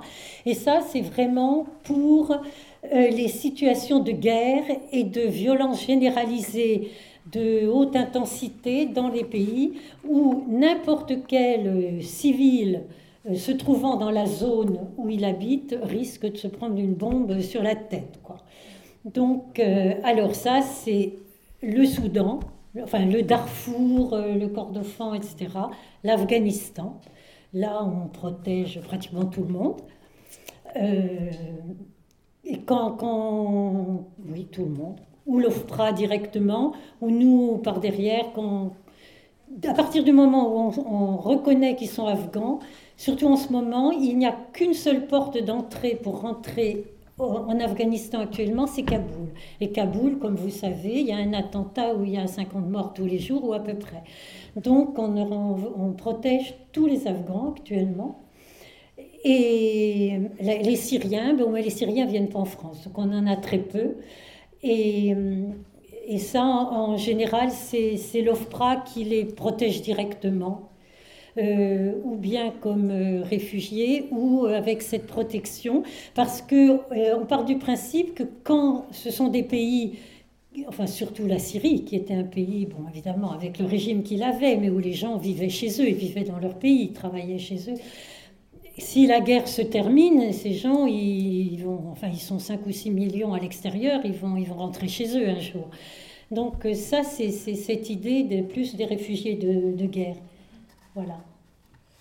René, merci. Je voulais peut-être demander à, Bernard si le, géographe géo, euh, et l'homme politique, euh, est-ce qu'il y avait une anticipation de tous ces mouvements, de tous ces, bah. ces, ces, crises internationales et la place de l'Europe, enfin au-delà de la France, dans, dans cet échiquier? Ce que dit René m'inspire euh, les droits et devoirs d'un État comme la France. absolument. Bon, la France, comme d'autres, hein, a l'obligation, sans chiffrer, Mmh. d'accueillir euh, tous ceux qui font des demandes d'asile, mais aussi de renvoyer chez eux ceux qui sont déboutés. Ce qu'elle ne fait pas. ce qu'elle ne fait pas ou très peu. Ou très peu. Et voilà.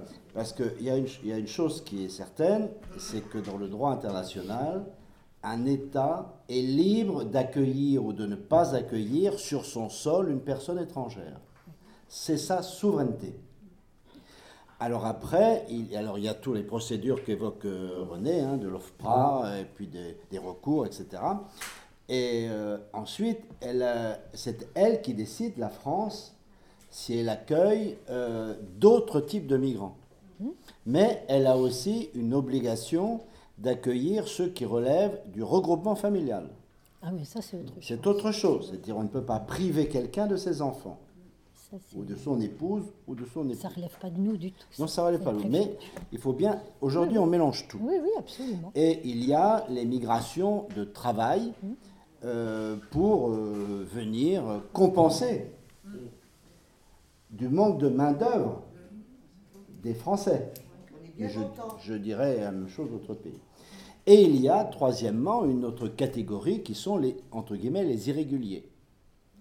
Ceux-là, lorsqu'ils sont repérés, c'est normal qu'un État ait envie. Alors, soit il les régularise selon un certain nombre de critères, soit il leur dit euh, de bien vouloir rentrer chez eux si le pays euh, n'est pas n'est pas dangereux ou si leur vie n'est pas en, danger. Parce que il me semble, René, que c'est le Conseil d'État qui fixe la liste. Non, l'OFPRA. La liste des pays sûrs.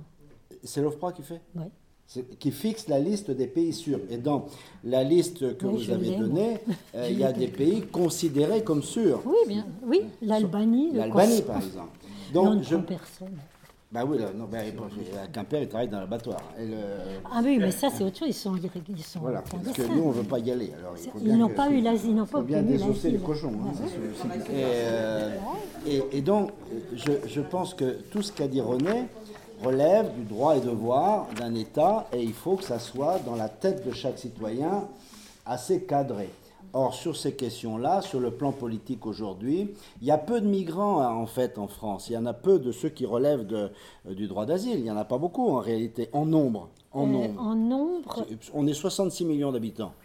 Ah oui, oui, c'est très peu. C'est très peu. Mais l'homme politique, avec ce petit nombre, peut faire peur. Euh, on en prend entre 10, autour de 10, euh, non un peu plus, 15 euh, 000. Par an Oui. Bon, c'est rien.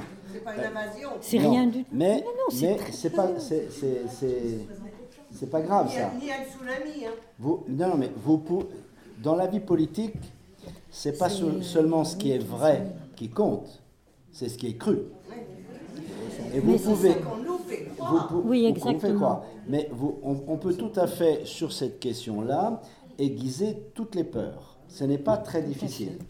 Et euh, le, citoyen, en plus, quand il est, quand il est devant sa télévision, euh, il voit un certain nombre de choses et euh, du coup, la raison ne l'emporte pas forcément. Donc, ce qu'a dit René m'inspire les droits et devoirs d'un pays comme la France, qui a des engagements moraux d'ailleurs, mais pas seulement moraux, qui a des engagements de traité, des conventions, etc., que la France a signées et qu'elle doit respecter. Ceci dit, un pays fait toujours la politique soit de sa démographie, soit de sa géographie. Ça, ça n'a rien à voir avec savoir s'il est de gauche, de droite, du centre. C'est sa position sur la planète euh, et puis l'état de sa population. Pourquoi Angela Merkel a fait venir tant de monde ben, Ils ont un problème de main-d'œuvre. Ils, ont un problème de, de- de- de- de renouvellement euh, de leur population, euh, ce que n'a pas la France. Et euh, donc elle fait.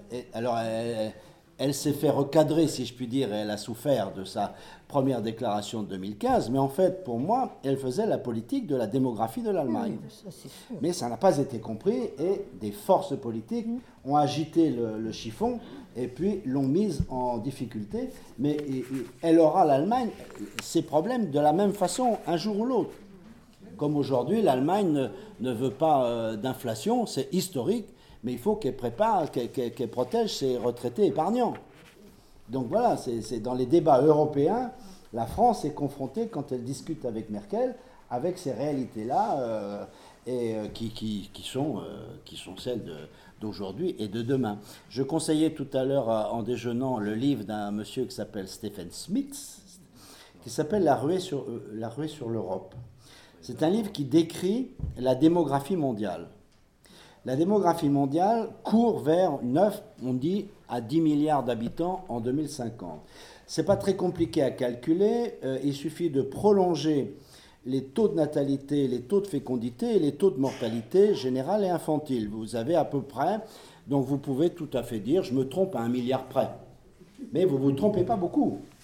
Euh, Puisque ça, part des, gens sur place.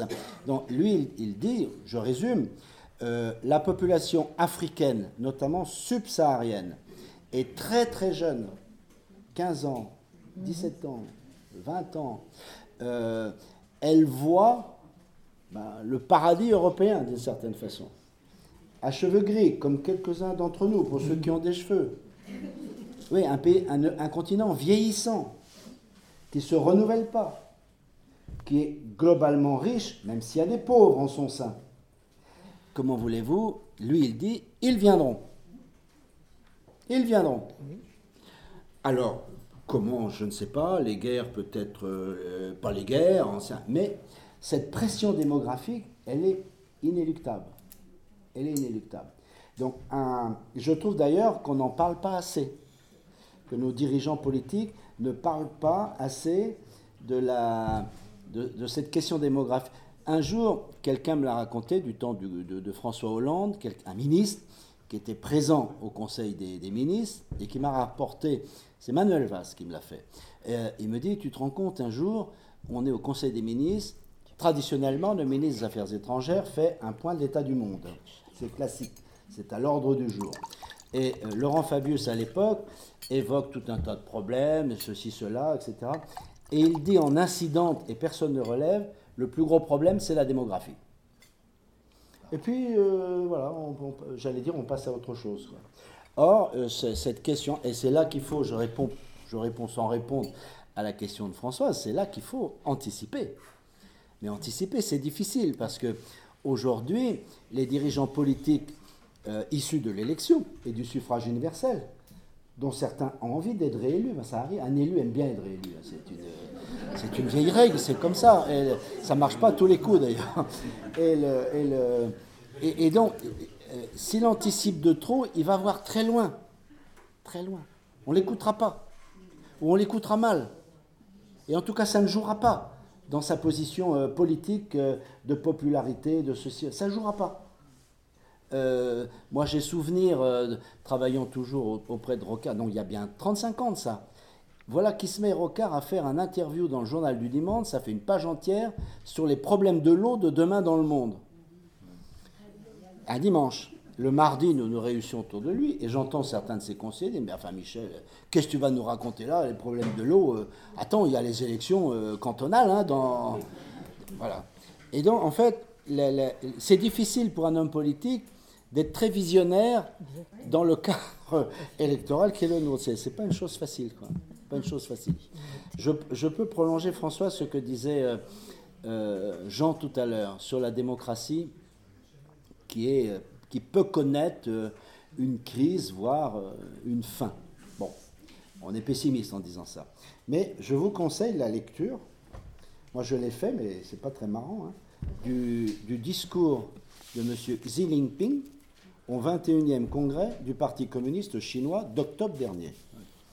J'ai pas tout lu, c'est pas du Victor Hugo, Euh, mais il a été publié en français euh, par la fondation de Jean-Pierre Raffarin. Jean-Pierre Raffarin, moi je l'ai rencontré il n'y a pas très longtemps, il est très préoccupé par la Chine, très intéressé et très préoccupé. Et il dit, mais nos dirigeants ne parlent pas de la Chine suffisamment. Et qu'est-ce qu'il dit le chinois là?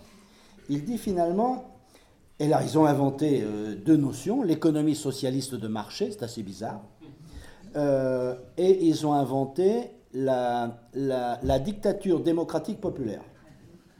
C'est ça-.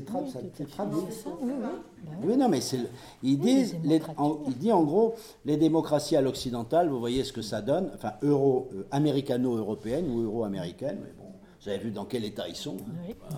Trump, l'un et l'autre, hein, etc. Euh, non, ça, ça c'est fini, ça. Euh, quel est le lien qui doit exister entre le peuple, euh, qui est un grand peuple, hein, un milliard, je ne sais pas combien, et les dirigeants?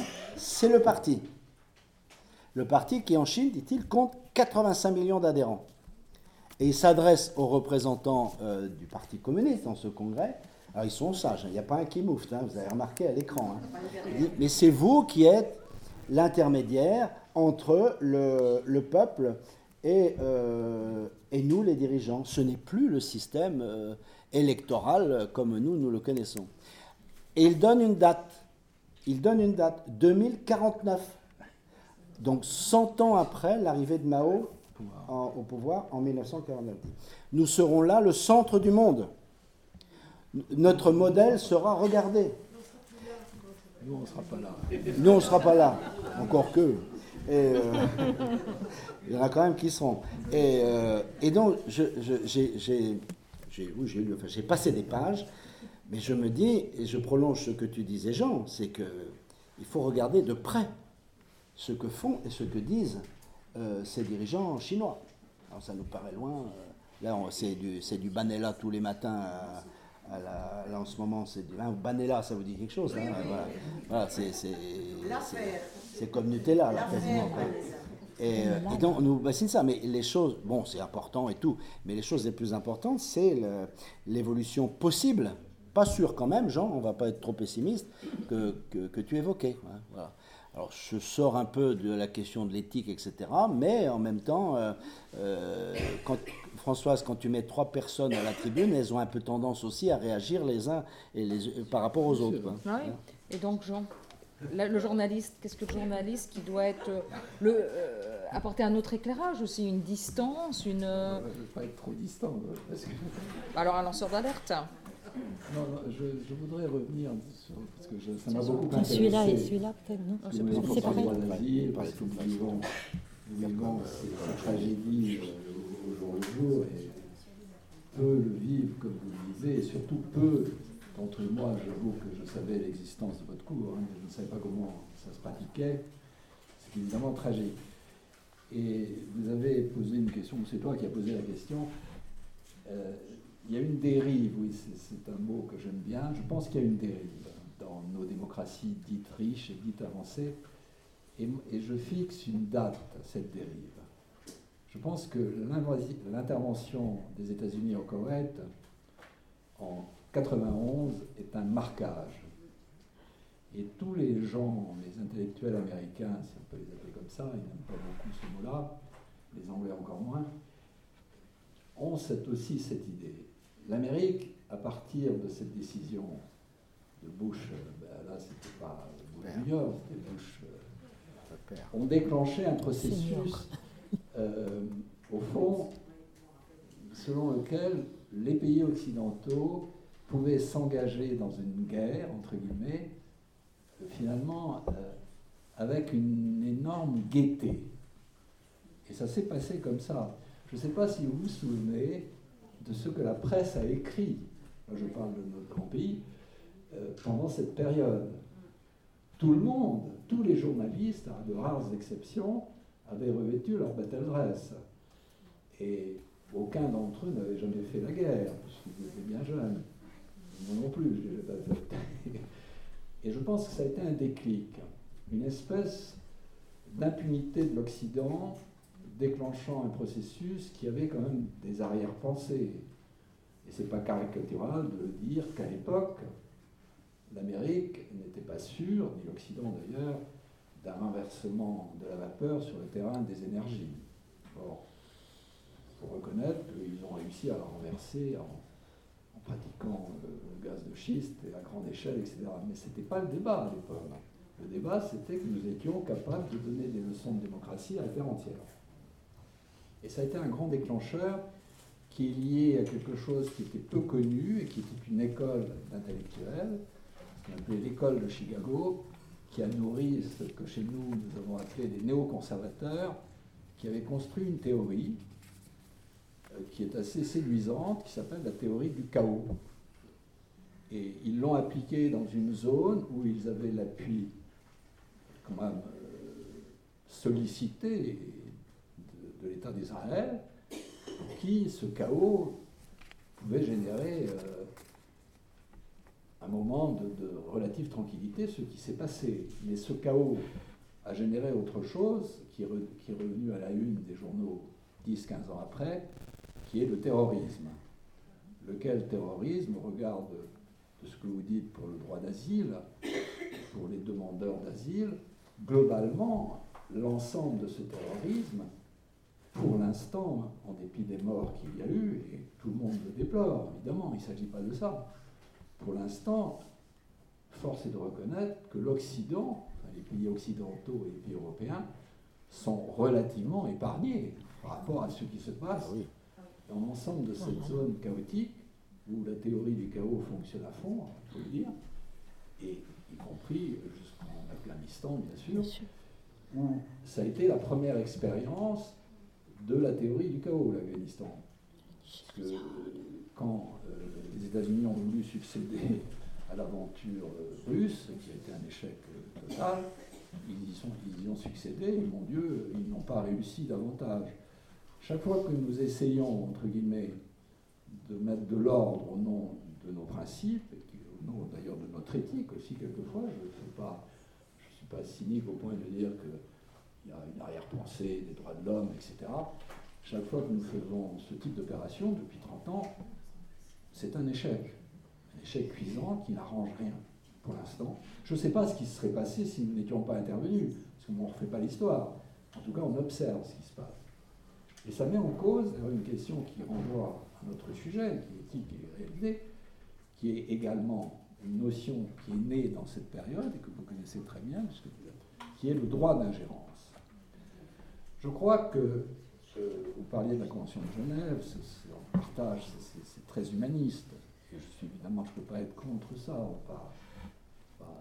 mais la manière dont nous avons théorisé le droit d'ingérence au départ était un droit, entre guillemets, d'observation, puisque nos interventions militaires étaient soumises à l'agrément d'une résolution de l'ONU. Or, tout de même, très vite, le droit d'ingérence est devenu un droit d'intervention.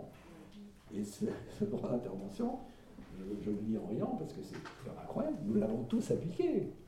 Et ce qui est remarquable, et sur quoi on devrait réfléchir pour revenir au sujet, c'est que l'ONU a validé, après coup, ce droit d'intervention, à une exception dont on devrait se souvenir, puisqu'elle nous concerne, l'intervention française en Libye, à ma connaissance, n'a pas reçu l'aval d'une résolution de l'ONU. Donc, mais vous en avez plein d'autres qui ne sont jamais, qui n'ont jamais cet aval de la résolution de l'ONU. Et de surcroît, les résolutions de l'ONU qui essayent de mettre un frein au droit d'ingérence et au droit d'intervention, elles sont très très peu respectées. Il n'y en a pas qui sont respectées. Donc c'est pour ça que je trouve que le monde d'aujourd'hui est probablement pas plus violent et plus mensonger que celui d'hier. Mais ce qui est nouveau, c'est que nous sommes le nez dessus. C'est-à-dire que tous les citoyens que nous sommes pouvons voir ça. Nous savons qu'on nous ment, nous savons qu'on nous raconte des grandes bistrouilles, nous savons qu'on fait des choses n'ont aucune cohérence apparemment. Et c'est ça qui est très perturbant. Et donc, pour gérer ces espèces d'incohérences qui perturbent nos esprits à tous et qui quelquefois peuvent nous révolter. Pour le gérer, je crains en effet qu'on arrive à créer un, un totalitarisme mou, une espèce de truc consensuel où on préférera son petit confort personnel à une, euh, une forme de, entre guillemets, de révolte, ou en tout cas un sursaut pour dire écoutez, arrêtez, arrêtez le cirque, parce que ça, ça suffit.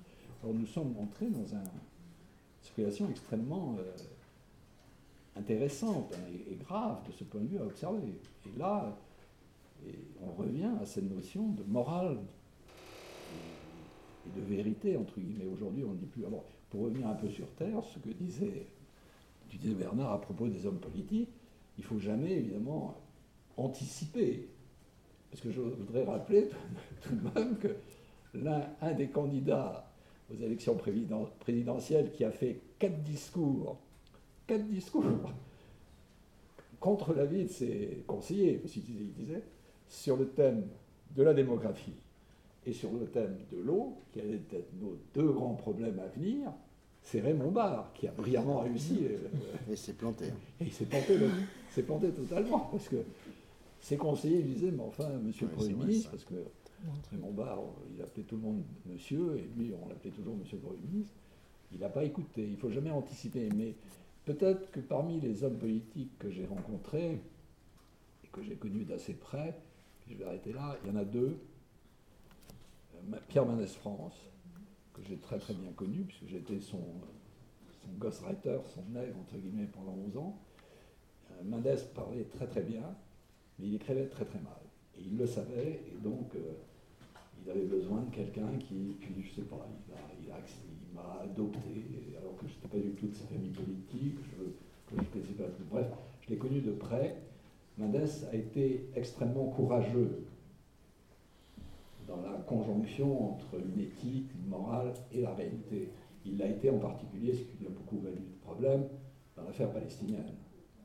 Il y avait deux personnalités françaises qui ont eu une position radicale là-dessus, de rapprochement, et qui ont tenté de, de faire ce rapprochement, et contre beaucoup de euh, leaders de leur propre parti ou de leur propre communauté, qui étaient Pierre Mendès France et Théo Klein. Peut-être que ça vous dit moins, Théo Klein, qui était une personnalité assez était président du CRIF à deux reprises. Et, et Mendes, pour moi, était un homme qui avait des défauts, évidemment. Le meilleur des saints pêche sept fois par jour, comme vous le savez. Et, l'autre personnalité qui m'a toujours, de ce point de vue éthique, m'a le plus impressionné, c'est Raymond Barre, qui a évidemment en politique, qui n'a pas réussi parce qu'il euh, n'avait pas le sens de, l'opportunisme. Il faut tout de même un peu d'opportunisme, un peu de, entre guillemets, de bonne démagogie, s'il peut en avoir, si on peut en avoir, je me suis avoué, puis un peu de conciliation. Alors, euh, Barre était incapable d'abord de ne pas mettre quelqu'un en boîte, ce qui est extrêmement euh, dans une réunion publique, de se foutre de sa tête, carrément. Donc il a échoué, mais il a maintenu sa ligne. Il faut tout de même se rappeler ce qu'il a fait entre 76 et 81 était totalement antinomique avec la possibilité d'une, d'une bonne élection de Giscard. Il y a plusieurs raisons qui ont fait chuter Giscard, bien sûr, mais une des raisons était tout de même cette ligne de rigueur qu'il a tenue. Et Giscard le savait bien, et, et il faut lui reconnaître au président Alex, comme on dit, de l'avoir laissé faire. Mais ça s'est passé comme ça. Probablement que si le Teul n'était pas mort, euh, décédé brutalement, euh, le Teul aurait remplacé Barre. Mais ça ne s'est pas passé comme ça. Et Barre a eu cette rigueur morale qui, qui est étonnante, qui est étonnante, avec tous les défauts qu'il avait par ailleurs. Ce sont deux hommes, Mendes et lui, qui ont réussi une certaine conjonction entre l'éthique et la réalité. Voilà.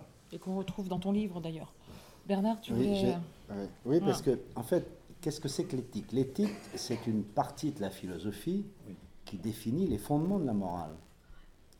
Euh, la morale, elle définit les règles qui régissent notre vie en société, et en même temps, à partir de là, se définit notre droit. Donc c'est comme des poupées russes, quoi. Et dans les professions, ça s'appelle la déontologie. Et c'est professionnel, ça. Euh, alors, le droit, il est national, mais il est aussi international. Et je vais dire un mot des guerres et de l'ONU. J'ai voté, moi, la guerre en Irak de 17, 17 janvier 91. Pourquoi l'avons-nous fait? On n'était pas très heureux, d'ailleurs, de, le faire. Mais il faut se, se, rappeler le contexte. Le mur de Berlin chute en novembre 89. Euh, L'Allemagne se réunifie en octobre 90. Saddam Hussein, le 2 août 90, prend le Koweït. C'est-à-dire, à nos yeux, pour la première fois depuis 1945, depuis la mise en place d'une structure internationale, un État de l'ONU, l'Irak, occupe et annexe un autre État de l'ONU. Et là, là, là l'on se dit dans les sphères un peu politiques, c'est la boîte qui s'ouvre. Le respect des frontières est une base de 1945. On ne touche plus aux frontières. Si on touche aux frontières de la France, je ne vous dis pas ce que ça va donner. Hein. On va rentrer un bout de Catalogne, un bout de Pays Basque, etc.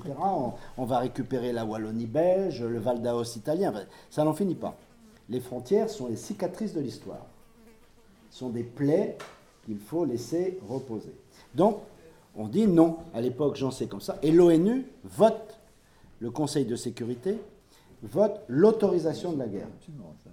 Il le vote. La deuxième guerre en Irak, en 2003, en mars 2003, l'ONU ne vote pas. Il ne vote pas parce que la France, notamment, euh, qui a son droit de veto, Chirac, Villepin, enfin les fameux beaux discours d'ailleurs de Villepin, extraordinaire, euh, en plus avec euh, son style physique. Hein, et on, était ému quand même d'entendre la France parler comme cela au monde. Et donc il n'y a pas d'autorisation de l'ONU pour faire la guerre en Irak. Et donc c'est scandaleux, etc. Mais il y a une autre guerre dans laquelle on a fait qui n'a pas eu le feu vert de l'ONU, mais tout le monde l'a trouvé morale. C'est la guerre du Kosovo en 1999. Au printemps 80. Celle-là n'a jamais eu l'autorisation de l'ONU parce que la Russie mettait son... Donc il n'y a pas eu de vote pour éviter le droit de veto de la Russie, euh, parce que sont 15, donc il y a 14 qui étaient, qui étaient d'accord, mais, le, mais tout le monde a trouvé que c'était une guerre morale. Parce que l'épuration ethnique, Milosevic, etc. Mais on l'a fait sans autorisation du droit international. Euh, Poutine prend la Crimée en 2014. Il fait comme ça la Hussein. Hein il pique la Crimée comme l'autre a piqué le Koweït. On fait rien. Moi, j'ai eu le témoignage d'un sommet de, Cardiff où était Hollande et son conseil diplomatique. il y avait une petite réunion à part sur cette affaire de, Crimée avec euh, Obama, euh, euh, l'Allemand, ça Merkel, Hollande, et puis l'Ukrainien, Poroshenko à l'époque, qui voulait que, l'OTAN finalement fasse la guerre à Poutine. Et Obama lui a dit, c'est ce qu'on m'a répété, mais toi dans ce monde-là, mets-toi bien ça dans la tête, on ne fera pas la guerre à Poutine. Mais en fait, c'est la même chose qu'il a fait Poutine. Il a piqué la Crimée, comme l'autre a piqué le, Koweït, qui est, au bout de son pays, là. Et donc, vous voyez bien, le, droit international, il est, par l'ONU, euh, sans arrêt secoué sans arrêt secoué. D'ailleurs, il y a un article de la Charte des Nations Unies euh, dont on parle jamais, qui est l'article, si j'ai bonne mémoire, 26, où l'on doit réglementer les ventes d'armes. Il doit y avoir un règlement international des ventes d'armes. Il n'a jamais été appliqué. Parce que qui vend les armes dans le monde? Les cinq, les membres permanents du Conseil de sécurité qui ont le droit de veto, et il y en a un sixième, c'est l'Allemagne. L'Allemagne produit beaucoup d'armes qu'elle vend. Donc en fait, si l'on se place sous l'angle de la morale, c'est insupportable, quoi. C'est insupportable, Voilà les, réflexions, mon cher Jean, après. Alors, il y a eu d'autres guerres autorisées, si je puis dire. Euh, la Libye, non. La guerre du Koweït de 91. Et d'ailleurs, attends, je te coupe. Quand, quand elle a été terminée, le père Bush, il est rentré chez lui. Euh, il est rentré chez lui parce que le boulot était fait. Le Koweït était rentré. Ce qu'a fait le fiston, il, a, renversé ça. Il y a eu quelques opposants, y compris, il y a eu donc Chevètement. Ah oui, il y a eu des opposants. Et il y a eu euh, Michel Jobert, et à l'intérieur du Figaro, il y a eu moi-même, donc c'est une de mes point de départ du Figaro d'ailleurs. Parce que Perfit, qui était notre grand euh, éditorialiste à l'époque, était extrêmement ambigu sur ces histoires. Ça nous ramène à notre sujet. C'est-à-dire qu'il était traversé, comme tu dis, par le fait qu'il s'interrogeait sur la théorie du chaos, c'est très à la mode à l'époque. Il n'a pas pris position. Et c'est ça que, dans des circonstances comme celle-là, je trouve que le, le rôle d'un homme politique qui, qui considère qu'il a une stature, et c'était le cas d'Alain, il allait à prendre position, il ne l'a pas fait. Chirac, en 93, a pris une position forte. Et Villepin est allé à l'ONU. ça a été 2003. en- 2003. en- mais Villepin, bon, je, ben, je le raconte parce qu'il n'était pas nu, parce qu'il a bien vu que, que, que Colin Powell s'était foutu de lui.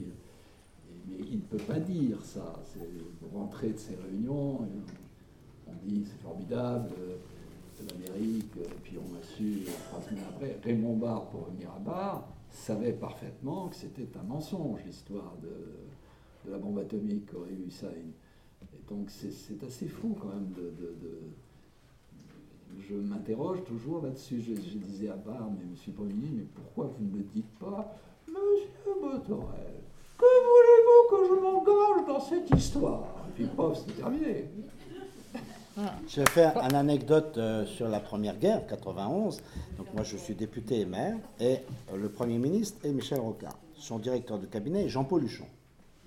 Et bien avant le déclenchement, parce qu'à l'époque, Mitterrand, il envoie des missions, il intervient à la télévision sans arrêt pour essayer d'obtenir euh, de Saddam Hussein qui se retire du Koweït, etc.